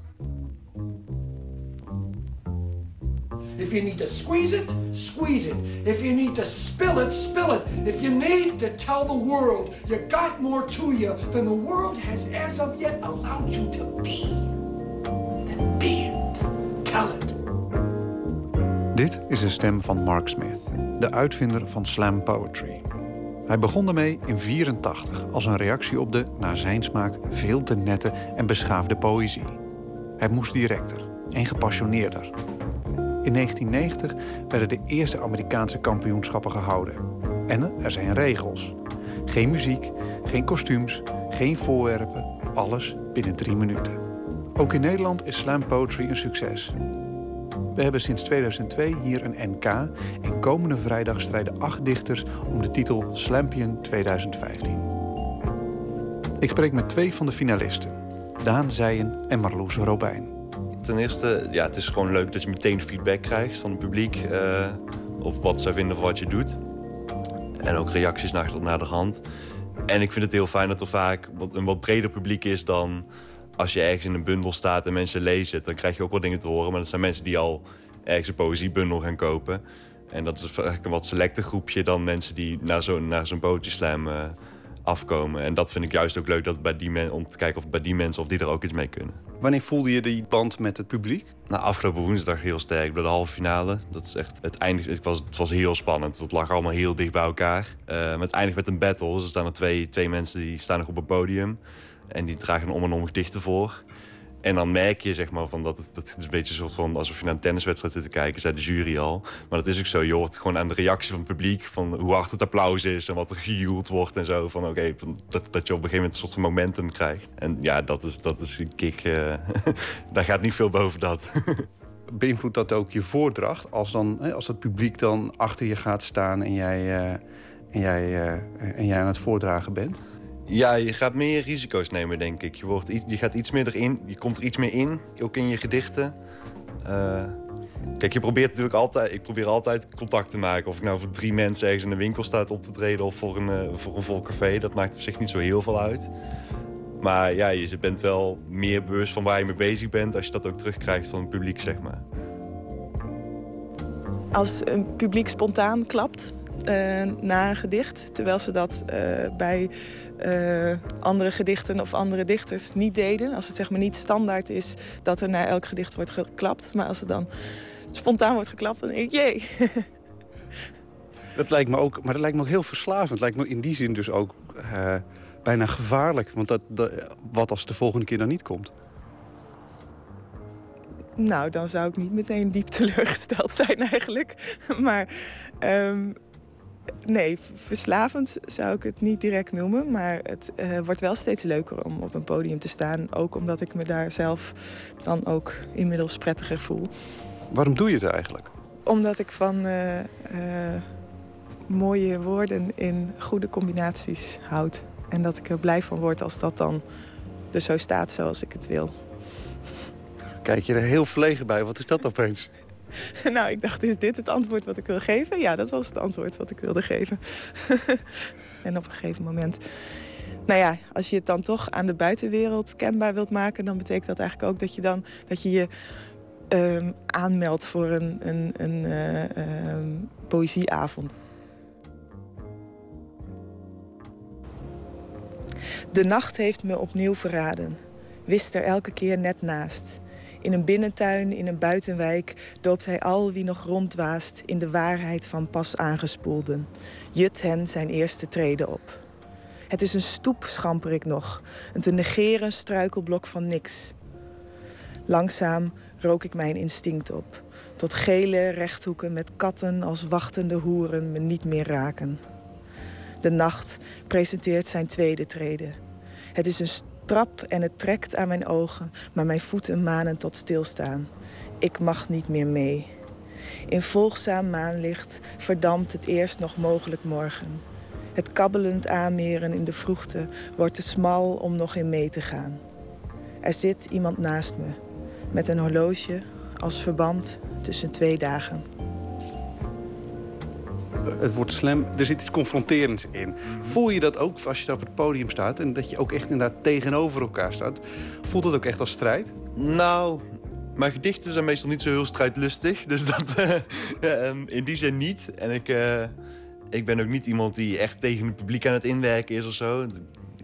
Dat is meer ook iets van, ja, cabaret of andere dichters. Die zijn natuurlijk heel erg op het publiek, publiek. Dat heb ik minder. Tegelijkertijd door de hele opzet van zo'n avond. Je bent vooral tegen die andere dichters aan het strijden. En daar ben je inderdaad wel ook proberen van... oké, hoe, kan ik, hoe kan ik net even, even iets slimmer zijn dan hij of zij... om net even hier een gevat bruggetje te maken of zo. Ik denk dat daar vooral het, het strijdelement in zit. Zit dat ook dan bij, ja, het is raar om te zeggen bij poëzie... maar merk je dat dan ook bij je tegenstander? Ja, zeker. Het is echt, eh, als je meedoet aan een wedstrijd... je bent constant bezig van... oké, wat, heeft, wat heeft de rest gezegd en hoe kan ik daarop inspelen, zeg maar. Een kleine week geleden had ik mijn shirt al aangetrokken, maar bedacht ik me. Zodat alles tegelijkertijd anders en hetzelfde werd. De voorzienigheid is een dienstregeling. Er zijn aanwijzingen natuurlijk, maar je weet nooit of ze echt bestaat. Bus 5 komt over 12 minuten. Ren naar de Beeldstraat, net vertrokken. Naar de Schouwburg, 6 minuten. Trek een sprint tot bij het Neude. Bus 5 over 1 minuut. Ik heb meestal zenuwen een halve minuut voordat ik begin. En pas weer als ik afgelopen, als het klaar is en er wordt gestemd en zo. Maar op het moment dat je bezig bent, dan heb je precies de controle. Want je weet precies wat er gaat gebeuren. En nou, je weet hoe, wat je gaat doen en hoe je dat gaat doen. Ehm, dus dat kun je heel erg regisseren. En het zit ook in teksten natuurlijk. Mensen zeggen inderdaad vaak van ja, is het niet eng om gedichten voor te dragen die je geschreven hebt. Maar ja, aan de andere kant, jij bent de enige die weet wat, wat wel en niet verzonnen is en wat wel of niet waar is. Eh, en dat hoeft het publiek allemaal niet te weten. Dus nee, het, het enge is dat je de dingen waar je geen invloed op hebt. Dus weet je, alle. eh, of, je microfoon, eh, of je microfoon sneuvelt halverwege, of wat het publiek ervan vindt. Maar tijdens het optreden zelf, dan ben je gewoon een soort van een, eh, op een automatische piloot bijna. Van, je, je zit in de flow van dat ga je doen en dat weet, je, weet, je weet dat dat goed is. Ehm, dus dat is niet zo eng. Dus vooraf en na de hand is het eng. Wat gaat er dan door je heen die halve minuut voor je optreedt? Ehm, heb ik de goede keuzes gemaakt in welke gedichten ik ga doen, bijvoorbeeld? Of eh, eh, ja, die andere waren ook wel heel goed. Dus het is vaak ook strategisch natuurlijk, want je hebt een aantal rondes. Dus je bent eh, telkens aan het denken van oké, wat is goed genoeg om nu door te gaan, maar ook weer niet zo goed dat ik straks niks meer over heb als ik doorga. Eh, dat soort vragen. Of goh, is het mijn stem er goed bij? Heb ik niet eh, een veel te droge bek nu? Dat, dat soort vragen. Klinkt echt als topsport. Ehm, ja, ik ben geen topsporter, dus dat, dat zou, die vergelijking weet ik niet. Maar ja, het is wel, ja... eh, dichters die zich van tevoren helemaal klemzuipen... en dan nog denken dat ze, dat ze een publiek meekrijgen op een podium... ja, dan, dan, vraag je, dan kun je je afvragen waar je mee bezig bent. Dus ja, het is wel voorbereiden, oefenen, presteren. Ga je je nou nog voorbereiden straks voor, het, eh, voor de finale? Het klinkt ook zo... het is ook een. NK. Het enige andere NK waar ik ooit op heb gestaan is het NK Cup. Wat is het NK Cup precies? Dat is eh, met eh, houten stokjes, houten balkjes proberen om te gooien. En het was, je kon je aanmelden, dus je hoefde er niks voor te doen. Waar eindigde je toen? Direct eruit. Ehm, maar hoe ik me ga voorbereiden? Ik ga mijn gedichten nog eh, goed eh, lezen en kijken of ik nog iets eh, wil veranderen. En ik ga nog een paar gedichten afmaken. Want ik vind het ook leuk om weer iets nieuws voor te dragen. Dat het niet precies hetzelfde is als in de halve finale. En ehm, ja, verder gaat de tijd altijd gewoon heel snel. En zal het ineens vrijdag zijn en dan denk ik... Wat ga ik eigenlijk, wat ga ik eigenlijk aandoen? Wat eh, heb ik eigenlijk wel al avondeten gehad? En eh, dan zijn er ineens... En er is... Ah, de week gaat zo snel. Ik weet niet of ik, eh, hoeveel voorbereiding het gaat worden. Vallen is niets meer dan leren staan op een andere as. In de stiltecoupé kun je alleen maar naar elkaar kijken. Ik zeg je niet dat mij dat leuk lijkt. De nieuwe Zijds-Voorburgwal is er voor mensen die graag onbedoeld via een andere route dezelfde bestemming bereiken. Je hebt altijd of bier of je handen vrij om te klappen. Als iemand aan je haar zit, vergeet je om te klappen. Ik heb normaal eigenlijk nooit bastonjes in huis. We spelen Tetris op de bank. Er schikken ons zo nu en dan, maar verdwijnen niet en houden geen punten bij. Als je kust is alles het enige wat je ziet. Soms is huppelen het verschil tussen toeval en bedoeling. Een koepel is niets minder dan een omgekeerde kuil. Neem je knikkers mee. Er staat wat op het spel.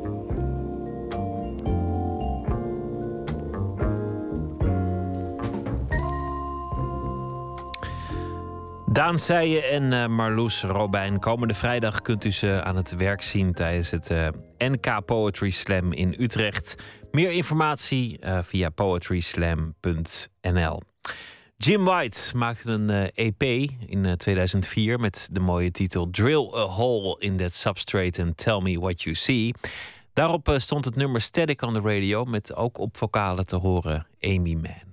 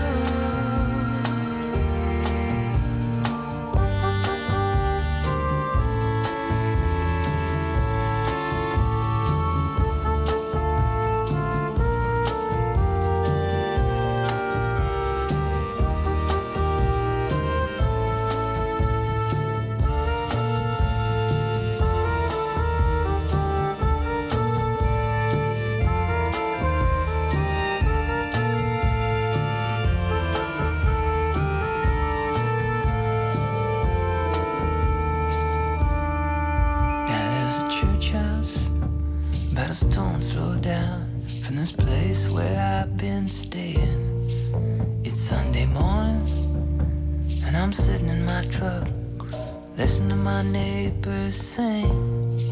Ten years ago, I might have joined in,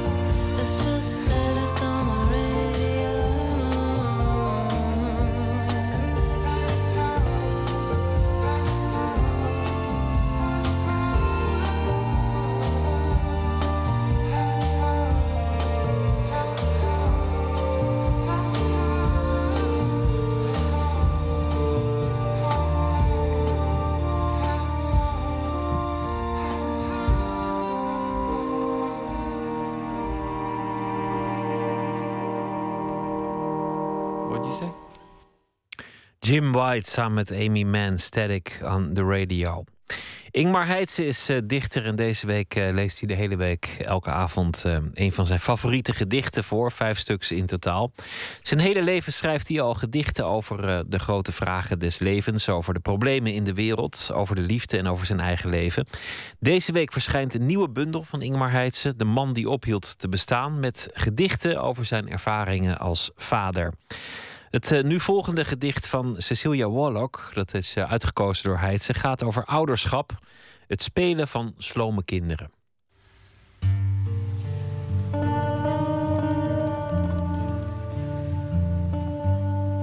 Een gedicht over het ouderschap. Want toen mijn eh, vriendin met een zwangerschapstest met twee streepjes lijkbleek van het toilet kwam, besefte ik dat er iets zou gaan gebeuren in mijn leven dat niet om te keren was. Eh, sterker nog, ik wist bijna zeker dat waar een nieuw mens ter wereld komt, zal een ander mens plaats moeten maken. En ik wist plotseling zeker dat ik dat mens zou zijn. En vanuit de eh, angst voor de leegte die dat teweegbracht, heb ik een dichtbundel geschreven. Die heet De man die ophield te bestaan. En die gaat eigenlijk bijna integraal over het vaderschap, het naderende kind. En eh, jezelf aankijken in de spiegel en denken: uit dit eh, drankorgel moet straks een verantwoordelijke vader op de een of andere manier opstaan. Hoe moet ik dat voor elkaar krijgen? Eh, dit gedicht van Cecilia Wollock heeft ook te maken met ouderschap en ook met de vertwijfeling die je kan overvallen als je nadenkt over je kind dat in het gras aan het spelen is en denkt: ja, dit is mijn kind, maar komt het allemaal wel goed? Het spelen van slome kinderen. Alle snelle kinderen zijn al binnen. Geroepen door moeders van schiet op, was je handen, schat. Het eten wordt koud. Wacht tot je vader thuiskomt. Alleen de slome kinderen zijn nog buiten op het gras. Ze trekken paden van glimworm naar glimworm, maken lieve geluidjes met hun monden. O's die glimmen, uitgaan, glimmen. En hun trage moeders knipperend, bleek in de schemering. Zien ze rennen in de zachte lucht en duizel draaien met hun armen wijd. Ze denken: Dit zijn mijn kinderen. Denken: Waar is hun eten?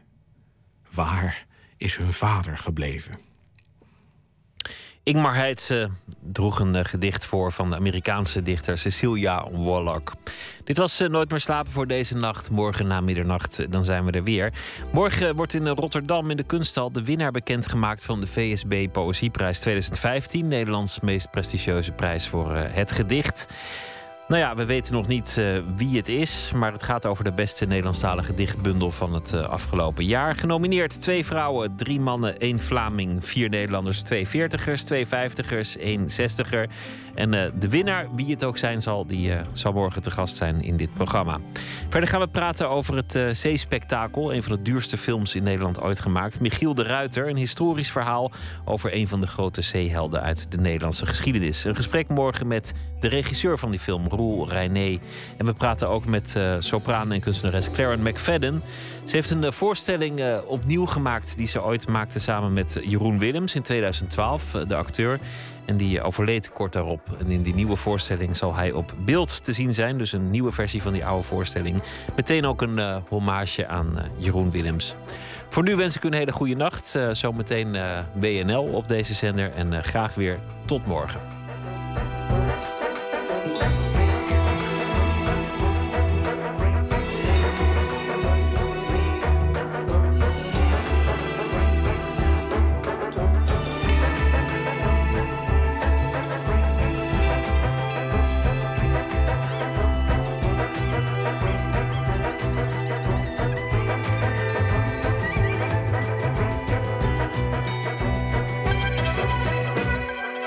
Radio 1. Het nieuws van alle kanten.